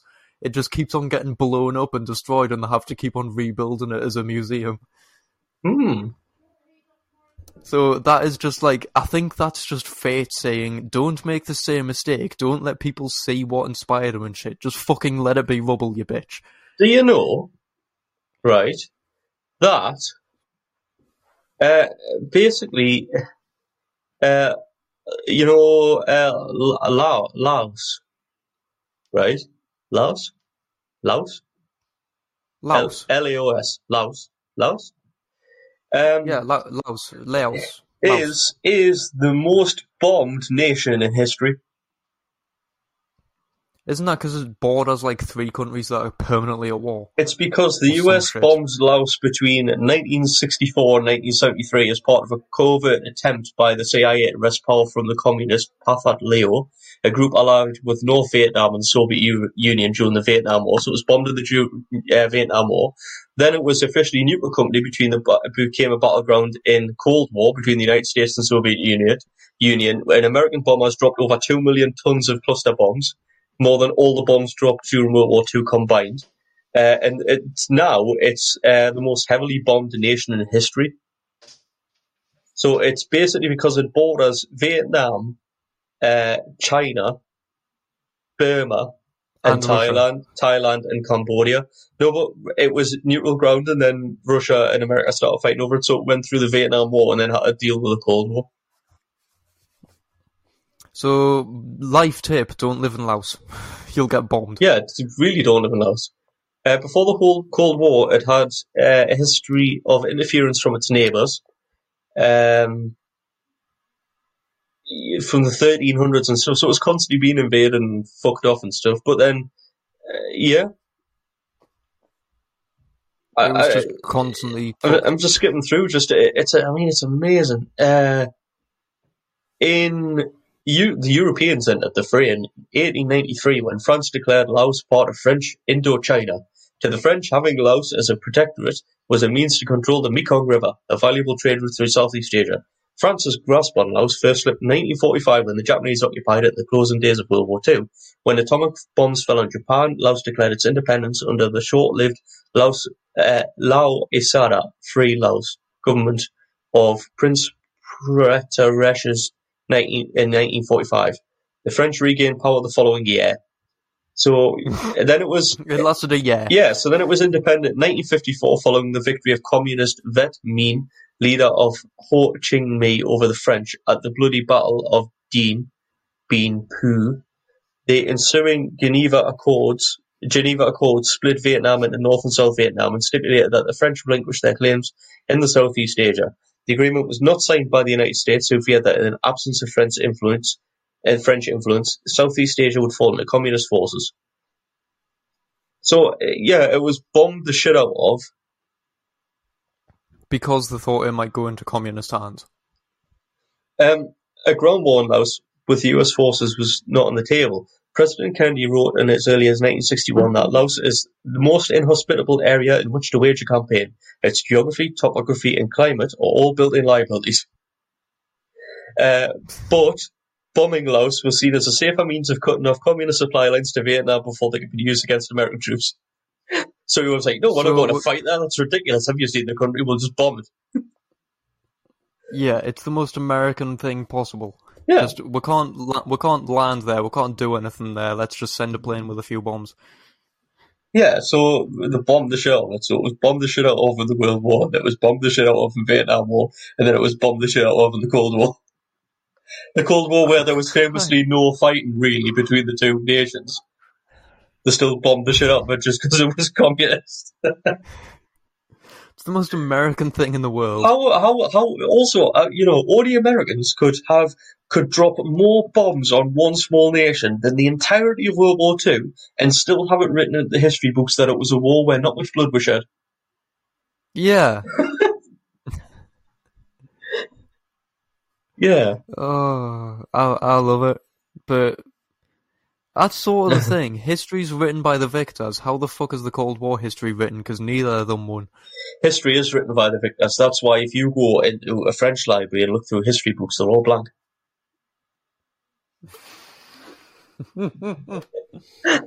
Damn it, I wish Will No, here. the, the, the, the, the very thin, because they had the French Revolution, which was classed as a victory on themselves. That wasn't a victory. There's a lot of French people killed a lot of French people at the event of being French. That's not a victory for Exactly. anybody. It's a French victory for French. It's, all, apparently. it's also a French loss. Hey, Christ.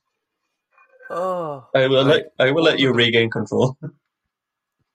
I can't remember. what Oh, it was to do with time. Something that you have no Yes. concept. Um, oh, hold up. Uh, right, uh, I, I need to Google something because I can't remember the exact of it. But carry on. okay, I'll carry on.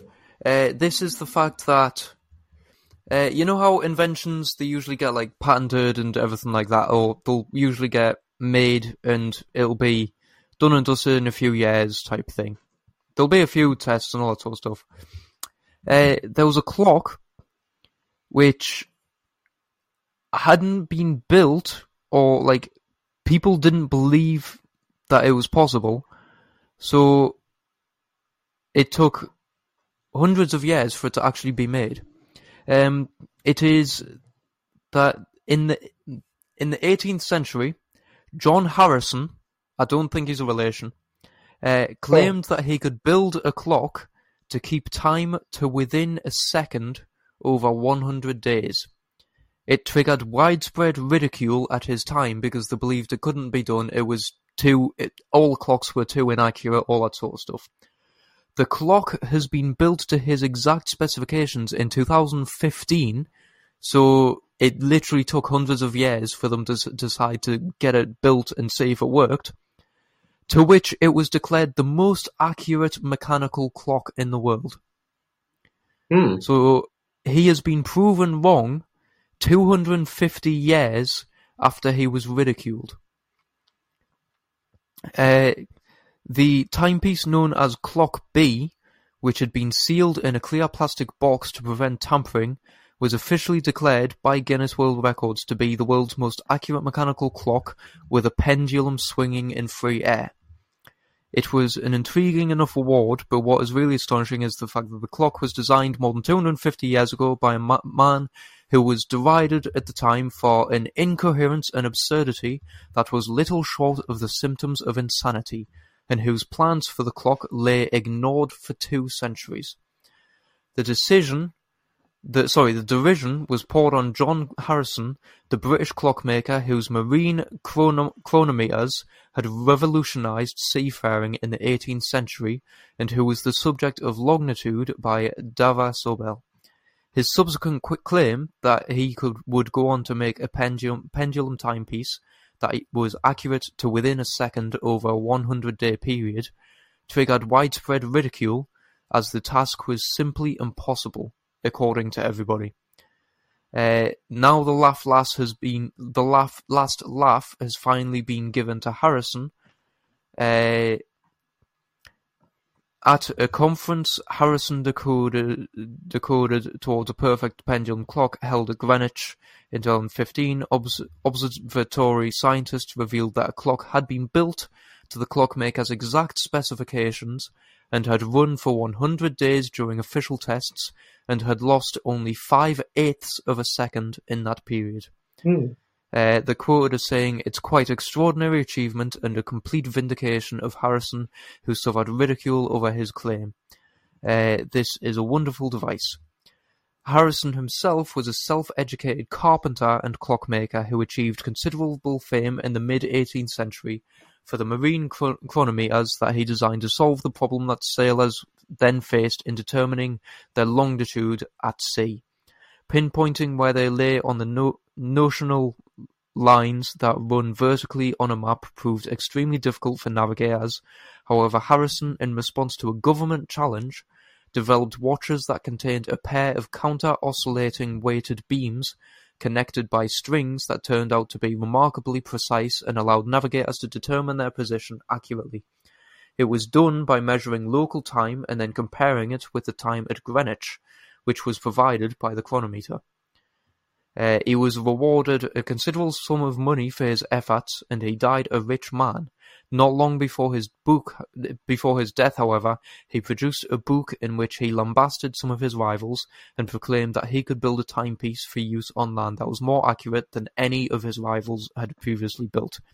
The machine, which would have a long pendulum arc, relatively light bob, and a recoil grasshopper escapement, would be able to keep time within the, you know, uh, though it would need to be wound, re- regularly uh, the book was heavily criticised, uh, with people describing it as one of the most unaccountable productions ever met.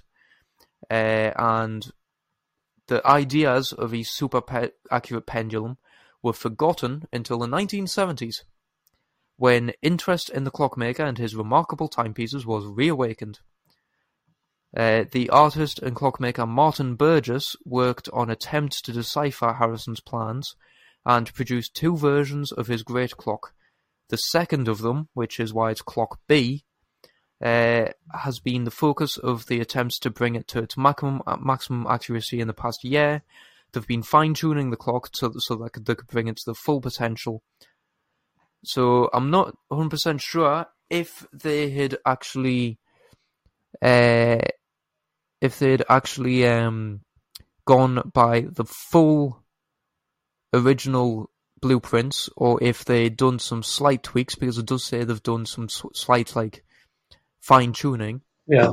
But yeah, the most accurate clock in the world comes from the 18th century. Well, the most accurate clock with a pendulum. Yeah, so it works on the kind of the text. That's one second, kind of. Yeah. And, uh, the, which, the all. Oh no, oh, sorry, it's not no, it's fine. Uh, those clocks, uh, I think they're notorious for losing time over periods, especially like if you haven't wound it in a while. It, yeah. The pendulum will slowly get slower and it will eventually stop, so it loses time. Apparently, this this uh, clock, even if it's like it, even when it's wound regularly, for even if it's run for hundred days, it doesn't lose time.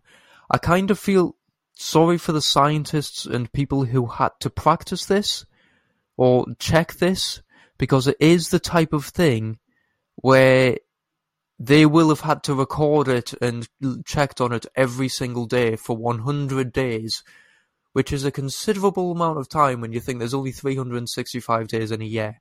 That's a third of a year, basically. Yeah. Uh, I, I, mean, I know I know scientists get bored, but I think this is a bit ridiculous. Some science experiments make no sense, I'm, I'm, are ridiculous, and just stupid. I am going. This one is to, interesting, but it's pointless. I am going to research because I heard I heard something, and I can't remember. It's either a guy who is in charge of. He's either in charge of sport, propose a time travel, or he's in charge of time, or GMT, or something like that. Uh, but his his nickname, he is actually nicknamed the Time Lord. So there is a guy in real life who is known as the Time Lord, but I can't find it at the minute. It just keeps up with time travel stories and shit. I'm not surprised. so I will research it. Oh, my ass has gone to sleep. Oh, also, so I, I put I put man in charge of time, and it suggested Heinrich Himmler and Mikhail Gorbachev. I, I like the fact it suggested Heinrich Himmler. That's just completely pointless. Yeah, but Gorbachev as well. Uh, I'm now. I'm now going to jump to pirates because we were talking about muskets and musket balls and all that, all that sort of stuff. Uh, yes. So I'm gonna link back. God's sake, man, stop hiccuping. Link back to that, um, which is that pirates were considered by the English government to be reserve naval forces and were sometimes given active encouragement such as knighthoods. Royal yes. pardons were regularly issued and the public's opinion oh, of pirates was often favourable. You've leaned very close to your mic. Sorry. That's alright. but yeah, so basically, um, I never know how loud I am, so I just move closer and further yeah. Where you're sitting now is fine, but then when you lean forward to read, sometimes it goes very loud. Or when you get excited, you sit forward and you, and you, you forget that right. you're actually closer to your mic.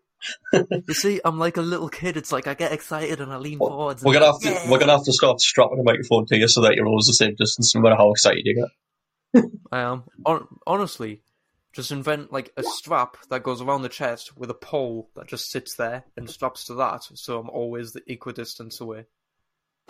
Look, uh, as Kyle just asked, uh, give him a strap on. I think that's Jay's territory. I didn't. I didn't think of that. Fuck off. Well, make sure I you did t- not think of make that. sure you mute your mic before you use it. I don't want to hear that on the podcast. Uh, no, really no. Jesus Don't get him involved No. either. That would be horrible to overhear. No, Oh. come on, Can I not. talk about that? No, uh, yeah, no. Well, to be fair, if it was the mic you were using, it would just sound squidgy. yeah, It would, Squidgy. yeah, kind of. that word, squidgy. Do you want us to say a Oh, worse word? Moist. No. Yes. Squelchy. Yeah. Uh, but no, um. So yeah, um, when people No, think yeah. of pirates, they think of them as being outlaws and like hated by the public and all this sort of stuff. When in actual fact, uh, they they were uh, privateers, which was a separate thing. Uh, but privateers who became pirates were generally considered by the English government to be reserve naval forces, and they were given active encouragement. Uh, as far back as 1581, Francis Drake was knighted by Queen Elizabeth when he returned to England from a round the world expedition with plunder worth an estimated £1,500,000. Royal pardons were regularly issued, usually when England was on the verge of war, so that they could get the extra ships and stuff into the navy, basically. Uh, and the public's opinion of pirates was often favourable, some considering them akin to patrons. Yeah. Uh, uh, an economist believes that pirates were generally shrewd businessmen, far removed from the modern rom- romanticized view of them as barbarians. Uh, after Woodes Rogers' 1718 landing at New Providence and his ending of the Pirate Republic, piracy in the West Indies fell into terminal decline. With no easily accessible outlet to fence their stolen goods, pirates were reduced to a substance livelihood, and following almost a century of naval warfare between the British, French, and Spanish, during which sailors could find easy employment no matter what. Uh, I mean, to the point where the British Navy would literally just find you drunk in a street, kidnap you, take you to a ship, and then by the time you woke up, you were at sea, and there you go, you're in the Royal Navy, bitch. Hey! Mhm. Uh, but lone privateers found themselves outnumbered by the powerful ships employed by, by the British Empire to defend its mer- merchant fleets, so the popularity of the, the slave trade helped bring an end to the frontier condition of the West Indies, and in these circumstances piracy was no longer able to flourish as it once did. Since the end of this so-called golden age of pir- piracy, Teach and his exploits have become the stuff of lore, so Edward Teach the Blackbeard, inspiring books, films, and uh, even amusement park rides. And it's all been romanticized and thought of as the scoundrels, and everybody hated them and everything. But literally, if if in typical British fashion, if there was a war on, they would happily pardon the pirates if they would join in on the war because you knew they had ships, you knew they had gun, like there would be experienced fighters, or most of them would be experienced fighters. There would be experienced businessmen that could negotiate and things and trade with places for when they were exploring. So pirates were like the all-round mercenary type thing, where they could be used as explorers, they could be used as negotiators for a business type thing, they could be used as a strong arm against a nation. They could and they could be used as just extra naval force. I mean, I wouldn't be surprised if the British army did some underhand deals with some pirates to go and harass the Spanish fleets, sort of like how submarines did in the World Wars, where it was just harassment Mhm. and destroying supply lines and stuff. but they never knew that the pirates were part of the English fleet because they were pirates. They were flying under the Jolly Roger.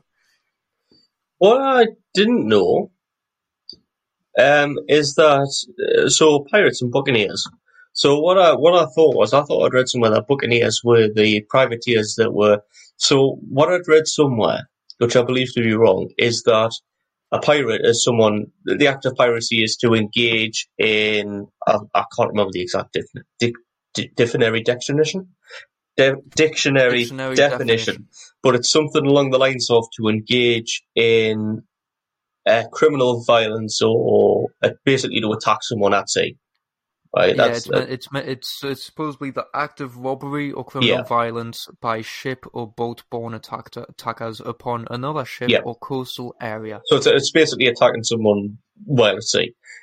That's the definition of piracy, technically. Now, a buccaneer, I'd heard somewhere that it war they were privateers. So privateers were people who would sail around and would lend a hand to whatever navy, whatever king, whatever country would need. They had their own ships and stuff like that, and they'd back up an army. That's what it was.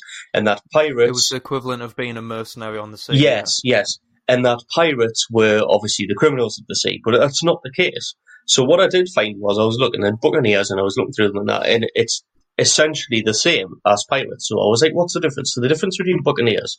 So the first true def- distinction between the two is an actual meaning of the term. And so when speaking about pirates and Buccaneers, right, uh, most people would think of what you think of as a traditional pirate. However, a buccaneer is defined a distinctly separate sub-classification of a pirate. All buccaneers are considered pirates, but not all pirates are buccaneers. So buccaneers only existed for a short period of time between the 1600s and 1700s. Buccaneers were extinct by the early 1700s. The name buccaneer comes from the French word boucan, which means which is a smoked meat from wild pigs and cattle. The men who became buccaneers started by selling these meats on the coast to ships passing through. Once they realized they could earn more money through piracy, they began the life of thievery. So buccaneers were essentially people who sold smoked meats to ships and pirates, and then realized, hold on, they're making more money than me, and decided to be pirates themselves. Interesting. Which I didn't know. Also, Kyle's left the building. No, he's there. Uh, I'll be back in a second. You can still hear one. One second. One second. I'm back. Hold on. I'm just setting fire to something. On purpose? Dangerous. Yeah. Or are you lighting a candle? Yeah. Have, have you farted? Are you trying to get rid of the smell? No, I just wanted to change the smell in here because I've got different candles for like different things. Oh, it's that thing, I've is got it? like th- I've got like three different three ha three different candles. We haven't sorted your strap on yet, Kyle. Don't sprinkle rose petals on your mic. Stefan, I've said that's that's James' Mm. job for Kyle. Well, I don't know. He's getting in the mood now. Jay's not here I'm assuming I picked them all up. I think so. Okay, yet. cool. But anyway, yes. Um. t- uh, what was I going to say? We're talking about pirates, buccaneers, We were talking about pirates and buccaneers. and mercenaries. So yes, um, the uh, f- f- f- where is it? Be close again. I am sorry. It's because I'm trying to. It's. I'm trying to figure things out. I'm sure there was another difference between buccaneers and pirates. I, I always Uh, thought no. the, the difference, but I always thought the difference between buccaneers and pirates was that pirates were like, like I said, pirates are the ones that would go and like fight. Uh, they would fight a um a coastal city or a coastal village or something, or they would fight on the sea. Yeah. Uh, and buccaneers I would was- only I- fight at sea. I no, I thought buccaneers were basically like a form of pirate, but they would just go further inland, like they would go and fight Right. settlements and stuff as well. I thought like a buccaneer was just a, a form of pirate who they would like. Yes, they would go to the coastal city and stuff, but they would go like further inland type thing and try and get lucky further inland. Try and get lucky. Where are Well, all you your what I mean, buccaneers? like- You know what I mean? Like try try and get like more wealth and stuff like that from going sort of like how the Vikings did. They started at the coast and then go thought further and further and keep going. Fuck's sake. So Will has joined us and said, Where are your Buccaneers? They're underneath me, Buccaneers. Dear God. Um, since Will is here, I know how Will and Jay know each other. Do you? Yeah. I, I, Well, we can return to our Agincourt discussion now that Will's here. Well, if you are well, to, we're not- once you've done that. yeah, we can do. So it's basically frog's legs, which are tradition in France in French cuisine, sautéed with garlic and lemon juice, or breaded and fried in cracker crumbs. Frog's legs are a delicacy in many Euro- European countries, mostly famous in France and Belgium. But right, the European Union imported four thousand two hundred thirty-four tons of frog's legs in two thousand and fifteen. So it's the limbs of somewhere between 84 and 200 million frogs. 84 million, not 84 in total. Um, would you like to know where the European Union, i.e. France, imports most of the frog legs from? Is it Indonesia by It is? Indonesia. it's basically it's it's um, Southeast Asia in general, but Indonesia is the biggest. The rainforests in Indonesia have a lot of frogs. What apparently the French like eat the legs of. So yeah, so that's how Will met Jay. Jay's been selling them frogs. Fair do. yeah, I found that fucked out completely by accident, and I was like, "Holy shit, I can link them." What, what you mean, like we we Yes, Will. always find our Right, factors. we'll we'll fill you in briefly, Will. But basically, uh, quite a few podcasts ago now, I think Kyle brought up the fact when we're talking about Indonesia that the average height of an Indonesian is about five foot two. Uh, so they've got the, sm- the smallest average height. the- yeah, they've got the smallest average. Oh, it was Jordan. Sorry, they've got the smallest average height of any nation. Uh, so Jay, Jay's, Jay's about five foot two. He must be Indonesian. Yeah, Jordan Stop buying his frog's legs. yeah, no, Jordan keeps it going. Anytime we mention Jay, he jumps in with his Indonesian. Yeah, Yeah. So that's why we need Jay back just for Jordan's random bits of going. You're Indonesian. I will talk about the Battle of Agincourt. However, Yes. I will start. I will start possibly by please and will, How the French were dumbasses. possibly by please and will, but also possibly offended them with my shit French. But the uh, the Agen, the Battle of Agincourt, as it's as it's called, um, is spelt and pronounced wrong because it's been anglicised. So it was actually near. It's Azancourt because it's A Z I N in France, and we call it Agincourt as in A G I N because we've anglicised it. So it's actually wrong. Is is it? Would it still be pronounced as Agincourt though? Because the don't the French sometimes pronounce it as Yes, the but no. sound? I, I looked into it because I thought that's spelled differently. I looked into it, and apparently in French, uh, my pronunciation could be totally off, but it's basically Azancourt. Or Azancourt. Strange. Court, court, court? I don't know. I mean, there's a lot of anglicised uh, history and stuff where we've changed bits and pieces. So Will said, I don't know, they don't include it in the history book, so I'm going to tell you about it. So they don't include anything interesting in the history. books. Earlier- that's the bad thing about it. earlier, we were talking about longbows that they are six feet tall, that the draw weight is 200 pounds, so the equivalent of holding a 14 stone person in your right arm. So, Kyle, you were talking about how you couldn't just fire arrows quickly because you'd become tired, right? Yes, At the battle- it, it, it, th- they would they would have people specifically saying load draw at the specific times so that you didn't just wear yourself Yes. out after the first minute of firing. Right, at the Battle of Agincourt, right, basically, uh, medieval archers could fire at least 10 arrows a minute, possibly a few more, right, in general, right? So that means that there were five, there were 6,000 uh, British soldiers, because they were English and Welsh, at the Battle of Agincourt. 5,000 of them were archers on the English side, right? Which means 5,000 archers firing approximately 10 arrows a minute means that there were approximately 50,000 arrows a minute heading towards the French. So that at any given time in the Battle of Agincourt, English archers would have had at least three arrows in the air. Which is amazing when you think of it.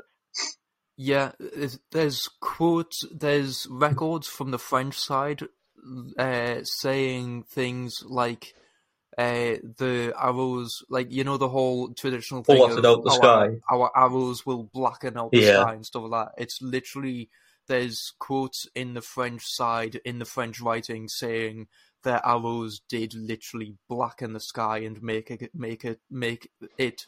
Sorry, it was raining arrows. Yeah. So So I'll I'll go on with this. the, the, the, the, way- the way they worded it, because because the Battle of Agincourt happened when it was actually raining, Yeah. it was sort of it just added to the storm. It was like a storm and hail of arrows. Fucking campers, right? Will I'll tell you something. Uh, first of all, the Battle of Agincourt wasn't supposed to happen. So we had fought, we had fought what we'd funded this massive military campaign. We went out there, we'd fought, we'd won the battle we were supposed to win, and then it it, it it's um it stated that we ran into the French at Agincourt, right? While we were retreating back to England, but that's not the the whole point was we could have after we won that battle we could have come straight home, right? But the king decided I've funded all this. This is this is why council tax started, so a higher tax rate in the in the UK. He was like, I funded all this. It's a massive military operation. It's really expensive. I can't come out here and say we've won the fight in two days and go home. So he told all the, the soldiers basically to keep walking around for a little bit in France to make it seem like it was a longer campaign. Accidentally ran into the the the French army at Agincourt. So uh, I, I'll continue and I'll come Of- back of to that. Which, of which there was one military, to, to which the French uh, records state there was, I think, five French royals or like generals to one English. Like there was Yeah. one English commander to five. French So uh, I'll I'll get to that in a minute. But back to the arrows. The French had to move about 200 paces to the English line, but it was in deep mud and obviously, like you said, torrential conditions. So it took them approximately four minutes. During that time, Yeah. they would have, would have heavy plate armor. during that time they would have faced at least 120,000 arrows, possibly up to 200,000, 120,000, which is a massive amount Yeah.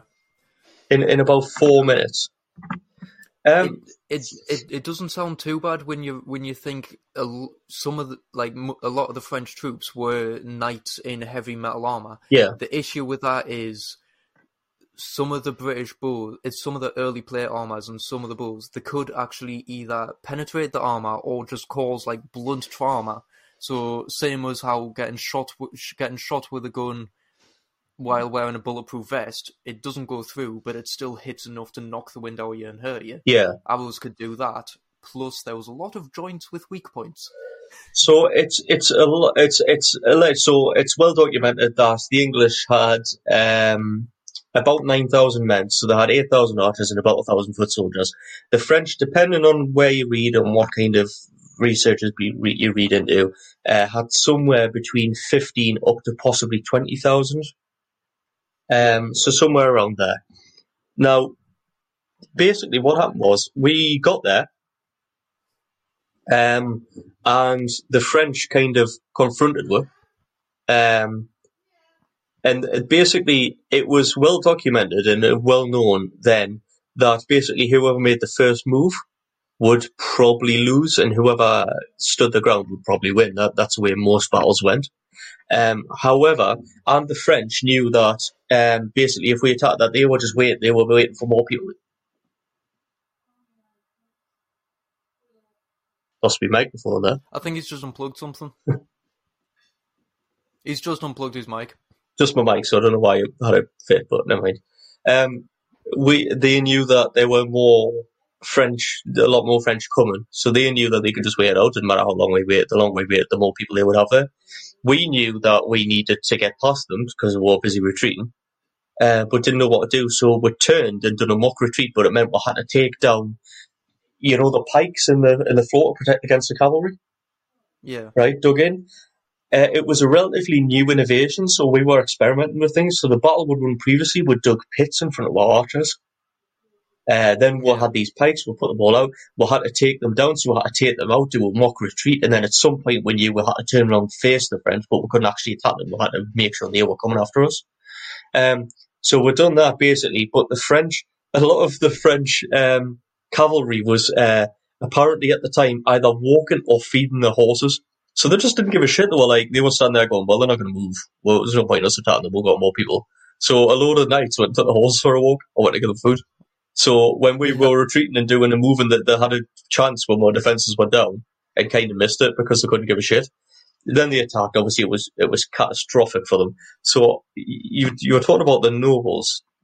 So Yes. estimates for the number. Although I, I will- I will say on the on the defense part, we did actually. I'm sure we did actually manage to set up our defenses again because they missed that opportunity. Yeah, and it's one of the reasons we won because by the time the French actually re- actually reached our lines, especially if it was cavalry, the archers would have probably shot the horses specifically, so that the like knights would have had to go th- go through the mud. By the by, the- think about falling through mud when you're on a hike and stuff. It wears you out. yeah.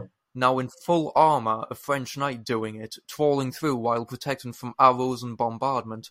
By the time it reached the archers' line, they were so exhausted, and the archers were so fresh and like, eh, we haven't moved, that the archers could literally just get daggers and clubs and like hammers and stuff, and beat the knights to fucking death, and stab them through the eye slits and stuff, because the French knights were so knackered they couldn't actually fight efficiently because they were just haggard so, by the time they reached our lines. uh, basically, the, they were wearing uh, fifty to sixty pounds of armor, so between twenty three and twenty seven kilograms. Uh, and they were walking in sticky clay, so it was getting heavier every step they took. Um, and obviously they were they were going over dead people. Um, the yeah, with with every line it would English- have been longer. Yeah, the English archers, uh, the longbow could penetrate wrought iron breastplate at short range and could penetrate thinner armor on limbs even at range of about 200 meters or 220 yards.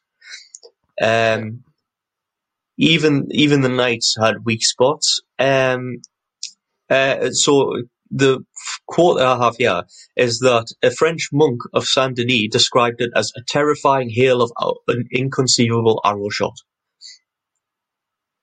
Um, yeah, we then took a load of Henry took a load of prisoners and then executed them. So anyway, the aftermath, right? This is what I was going to before when you said the the the, the numbers. So the do, do, do, do, where am I? Uh, English sources give English casualties in double fingers. Recorded evidence identifies at least 112 in- in- Englishmen killed in the fighting. Obviously, some uh, died afterwards because of infection, so there was a reported maximum of 600 dead on the English side, which included the Duke of York, the Earl of Suffolk, and Welsh Esquire Dafydd Gam. However, Yep. right, are you ready for this? The French had suffered, suffered a catastrophic defeat. All in all, around 6,000 of their fighting men lay dead or heavily injured on the ground. The list of casualties, one historian has noted, is, li- is like reading the roll call of the military and political leaders of the past generation.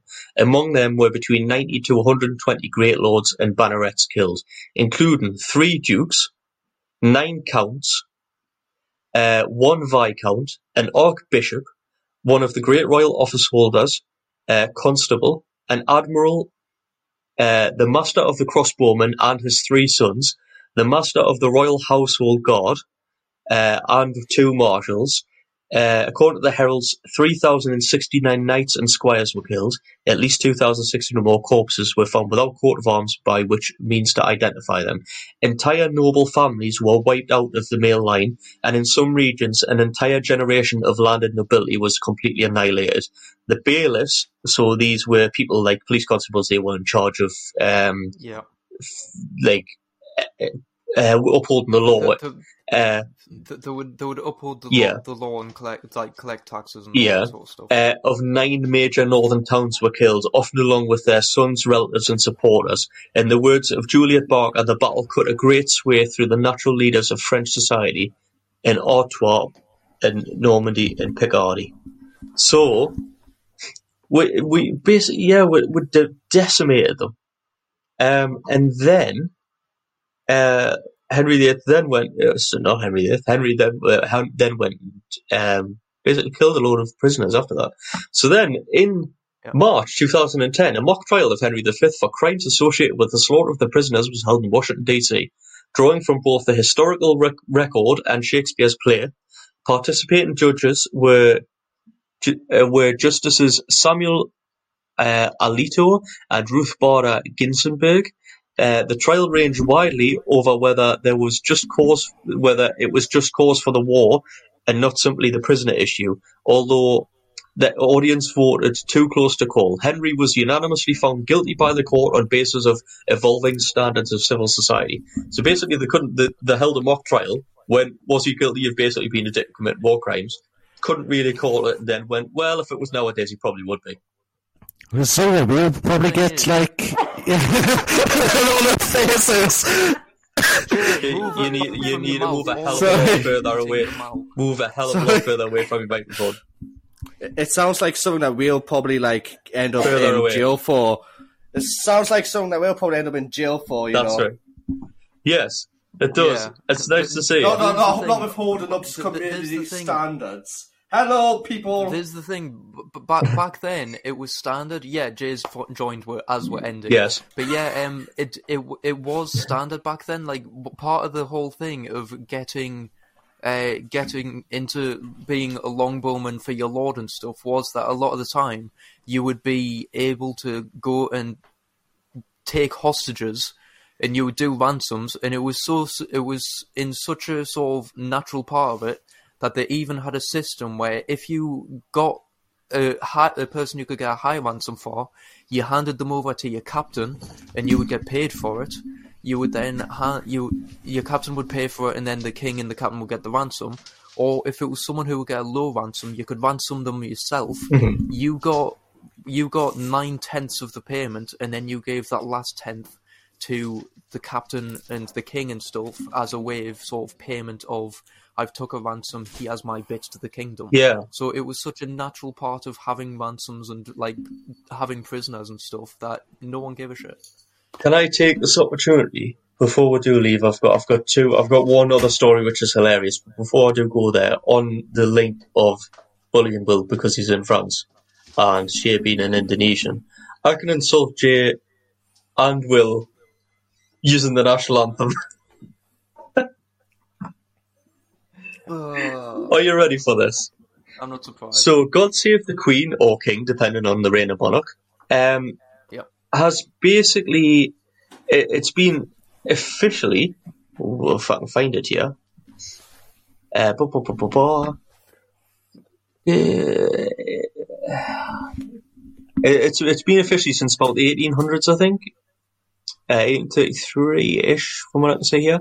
Um, but the original lyrics, oh right, sorry, in eight- 1745, uh, were "God save great George our King, long live our noble King. God save the King. Send him victorious, happy and glorious. Long live, long to reign over us. God save the King." So it was a, basically ours now, but it wasn't George, obviously, because the Queen's not called George. Um, so yeah, uh, but there's been many, many different versions. So during the uh, Jacobite um, rising, right, in 1745, uh, the prayer for success, because it wasn't, uh, so the original anthem was 1822 was when it became the national anthem. But before then, it was a quite often cited prayer or it was chanted at events and stuff like that. It was sang to the king. It was done Yeah. in plays. Uh, and it was it was it was like a Yeah. it was a morale booster on battle. yeah, it was, well, well, it was like a pre-war prayer when you were going into battle. They'd read the prayer, like "God save the King," blah blah. blah. So, in 1745, anti-Jacobite sentiment was captured in a verse appended to the song, with a prayer for the success of Field Marshal George Wade's army assembling at Newcastle. These words attained some short-term use, though did not appear in the published version in October 1745. However, there was a verse in it. Go on then. Right, well, Newcastle, Newcastle upon Tyne, Newcastle under Lyme, or Newcastle, Australia. New, well, it wouldn't be Newcastle, Australia, oh, would it? Newcastle. It was in Newcastle upon Tyne. It's our Newcastle. It was our If our we Newcastle. say Newcastle, we mean our Newcastle. Yes. Yeah, just 'cause, But- like um, halfway down the country uh, on the west side, there's a Newcastle under Lyme. Yes, I know there is. There's That's somebody, not somebody, Newcastle. somebody came to our Newcastle phoned our Newcastle upon Tyne dealership to try and buy a car. Then realised that we weren't at Newcastle upon Lyme and he didn't want to drive for us to get the yard kicked off. Like it was our fault that he couldn't read a website. But never mind. Look, um, yeah. So the the the the thing feed uh, sorry, uh, Field Marshal George Wade's army added in uh, a line in the anti-Jacobite uprising saying, "Lord grant that Marshal Wade." May by thy mighty aid victory bring. May he sedition hush like a torrent rush, rebellious Scots to crush. God save the king. So fuck you, Jay. just- basically, just add a bit in for the army, saying, "God save this army! It's going to kill everybody." Yeah, it's gonna it's gonna crush the rebellious Scots. There was also a, an anti-French one. Uh, uh, the verse quoted in the book Handel by Edward J. Dent. It was from France and pretender, Great Britain defend her, foes let them fall. From foreign slavery, priests and their knavery, and popish reverie, God save us all. so Yeah. there's been times when we have really have liked the French or the Scots, and we've just decided we'll put that in my national anthem. Well, it wasn't my national anthem then. Uh, do you know how? how I think we just decide to add it to everything. do you know how many uh, countries it's our the national or royal anthem of? Like now, Isn't it like nine or something ridiculous? some of our colonies, old colonies, still use it. twenty-two. Technically, so it's Antigua and Barbuda, Australia. It's, it's still a royal anthem. It's not the national anthem, of course. Norfolk Island, uh, the Bahamas, Barbados, Belize, Canada, Grenada, and Jamaica. It's the royal anthem. New Zealand, it's national and royal anthem. The Cook Islands, the Niue, the Tokelau, Papua New Guinea, St. Kitts and Nevis, St. Lucia, and St. Vincent and the Grenadines, where the eat turtles and Jay's going to at some point. The Solomon Islands, Tavula, and obviously the United Kingdom and its all its crown dependents and overseas territories. But it was also the former national royal anthem of British America, uh, Ceylon, Cyprus, Fiji, Gambia, Ghana, Guyana, Hawaii, Hong Kong, Somalia, India, the Irish Free State, Kenya, Malawi, Malay, Malaya, uh, Malta, Mauritius, Nigeria, Pakistan, Rhodesia, Sierra Leone, Singapore, South Africa, uh, Tang- Tanganyika, Trinidad and Easy for you to Tobago, and Uganda. I know. Uh, so some of them, like Hawaii and stuff, uh, were never weren't under British control ever. It's just that the, uh, we were the first ones to make the national anthem a thing, and a lot of people kind of like um, Just, just adopted it. Well, like, oh, that's a good idea. We'll have like a national, and, and kind of copied it. So apparently, Liechtenstein is still the same tune. It's the same tune. It's got different words and stuff. It means a different thing. It's not. A, but because of that, whenever Liechtenstein plays Scotland, they get booed straight away, like massively when it's their national anthem. Like, how disrespectful! Just because it's uh, similar to the British one. Right, shall we end, my dear fellow? Before you do, I would like to talk for two minutes about the war. Which one? Right? Which war? So it links, it links back to when you were talking about the Second World War. And this is about a spy, the best spy I've ever heard of. It was called Costa Caroli, right? Okay. He and so Kyle's friend, obviously. uh, this, I mean, this is brilliant.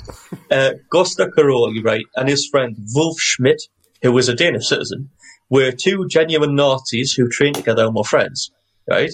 They were among the original batch of Na- Nazi spies in the Second World War. So they parachuted into the, the Northamptonshire countryside in September 1940, right? At which point Caroli landed, got concussed, and tried to sleep off the concussion in a ditch. A farmer saw his leg poking out, and so he was arrested. Right? Not a good start. Right?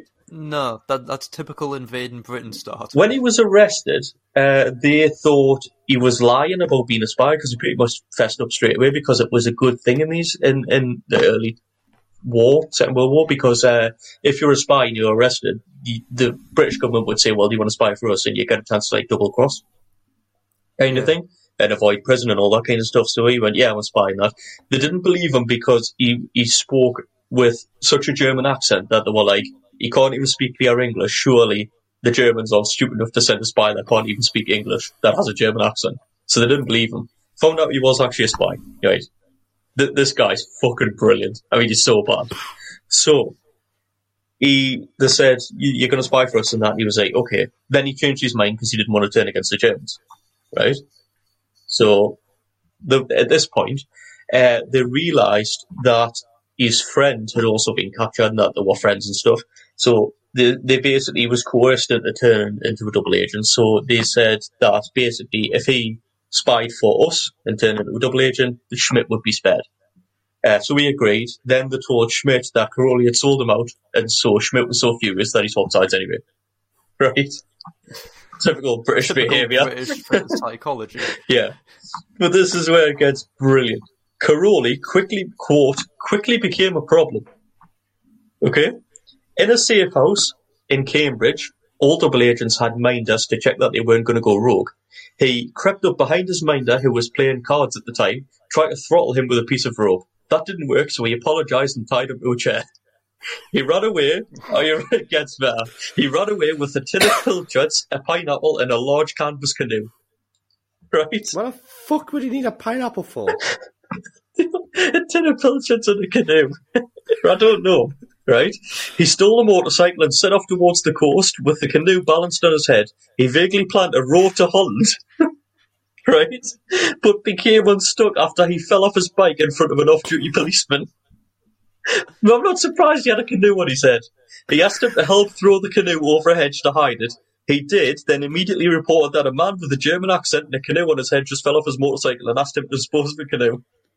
He was eventually re- he was eventually recaptured later and was deemed clearly unfit for double agent work and that he was judged too much trouble to be used. So he spent the rest of the war in prison.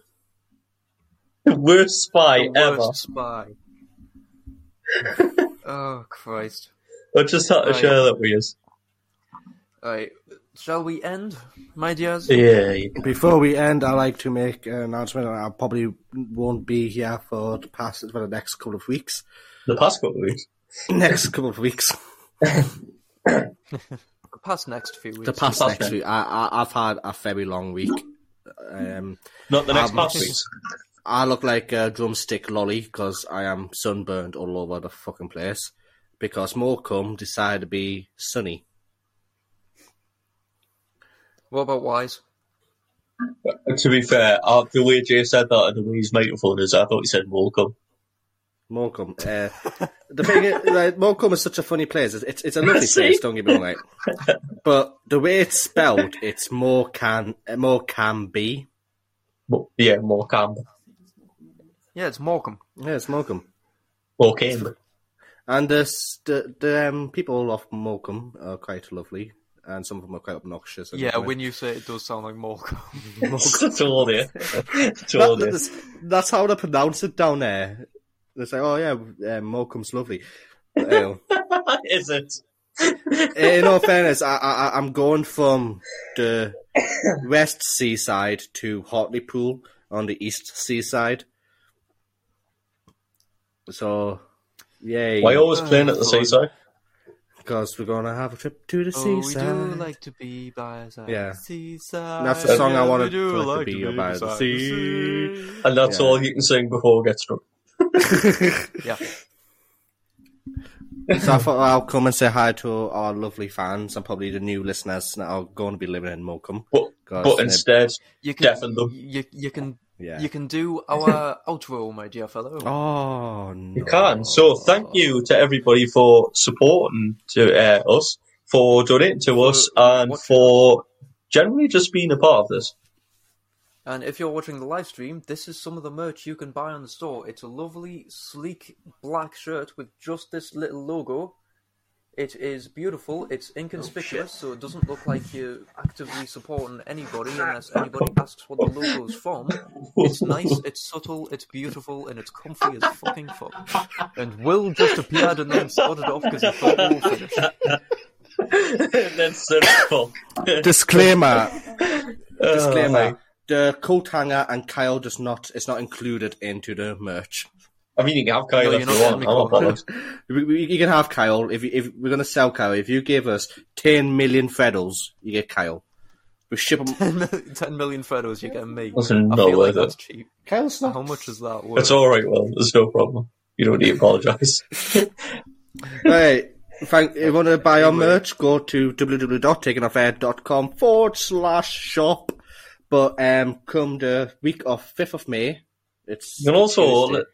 On Um, our the 4th website. Of, the 4th of Sorry. May, there's, the website's going to be taken down and a new design and new updates and more merch is going to be added on. Um, support us. Well, Stefan, you you, you join us. Uh, you join I was ju- I was. I, I was just going to say that as well as all our merch and things, you can also find all of our past episodes and season one on our website. Everything's linked there. Um, and you can listen to us on whatever platform you usually listen to podcasts. So Spotify, Amazon Music, Apple Music, whatever you do, we'll be there annoying you. We, Every we week. are also on so- social media, as people who are listening to us live will know. We are on Facebook, Twitter, uh, fucking Instagram, whatever we feel like, to be honest. Uh, just search Taken Off Air or Swept Aside Productions and you will find us. But most of it is under Taken Off Air. Yes. Um, and if you want to buy us a coffee, we have a. Wait, buy those guys a coffee, buy me a tea. Buy me a coffee. By me, too. Yes, buy Stefan a coffee. No, buy uh, Stefan a coffee that will give him a heart attack. Can we? I would like to point out that um, the funding for coffees is not going to go for coffee for me and Stefan because I have decided we're going to save that money up and buy a brandy sword, Yes, I want a brandy sword. a sword full of brandy. Hi, cat. Agree with that. Buy us a brandy sword Uh, buy and buy me me a a coffee. coffee. dot com forward slash taken off air. Buy Kyle a cup of tea at buy me a coffee dot com forward slash taken off air. Buy Jordan a pint at buy me a coffee. Basically, if you go to buy me a coffee for dot com forward slash taken off air, you can buy us anything that isn't a coffee. Yeah. If you want to support us, just a one-off donation, buy me a coffee is a sim- is the easiest route. Also, the easiest route is going to supporter.acast.com forward slash taken off air. The links for the supporter for Acast funding is all over the place on this episode description, on the actual description of our podcast. Um, It's just everywhere. everywhere. We also have Patreon if you want to do like monthly things where you do get sneak peeks, such as an entire episode of me talking to myself because the audio for these guys didn't go through, so it just sounds like I am Yeah, talking to so you, for an hour. You'll get all featuring of Kyle's girlfriend. So You'll it's not get completely. oh, um, he's not completely talking to himself. He's not insane. He's I mean, let's I'm not get carried away. He is okay. insane. okay, okay. and thank you to everybody that's already donated. Thank you very much. The funds will probably be going towards better equipment, but let's face it, at the moment the funds are just going to sit there until we have enough to probably pull off some harebrained schemes such as go karting or some stupid shit. I already have lots of guys to schemes. Yeah, it's gone on your planning face. putting That's how much you've got. on YouTube's and stuff. It's a hair face scheme. Hair face. I have just realised we're in descending levels of like mustacheness. Well, not If, on my screen like, because it's me, then in- Jordan, then you, then Jay. in my screen, it's me, then Jordan, then Stefan, then Jay. So it's mustache and beard, then just mustache, then sort of little bit mustache and goatee, and then just me with me. Nothing. You. Yeah, anyway, but just Pubescent wrap it now. We're wrap it now. Find me in the description. You can support. You can uh, by donating. You can also support just by sharing us and liking and interacting with us. So you can And recommend yeah. recommend us to your friends, recommend Definitely. us to your family, recommend us to everybody, recommend us to your cat Yes. if you feel like it. Just get our name out there. We're not. Yeah. We're not after money, so you don't have. to, So you don't have to donate any money to us. Only thing we ask if you want to support us and you don't have any money, we don't want your money. Just share us. Make make us ruin someone's day. yeah. Exactly. That's what we we're want here to get for. it out there to, to the point that when we we, we want to get to the point where when we tweet someone like Elon Musk, It does, and, we're, we're, we're like, making out bu- with spam bu- folder. bu- bully, bu- bully them into accepting Freddy's in exchange Freddy's? in exchange for us Who's going Freddy? to the Mars. There's currently kidnapping that people it called was- Freddy. By the sounds of it, he I am has. apparently bullying. I think we should end it here before he gets outed and into polarized. hey. Okay. Anyway, th- yep. Thank you very much for watching. Goodbye Bye. and listening. Jordan's gone. And watching? Jordan went a while ago. Yeah, don't disappear. Jordan's a ghost. He was never here. Ooh. Okay, you're on control, you need to end.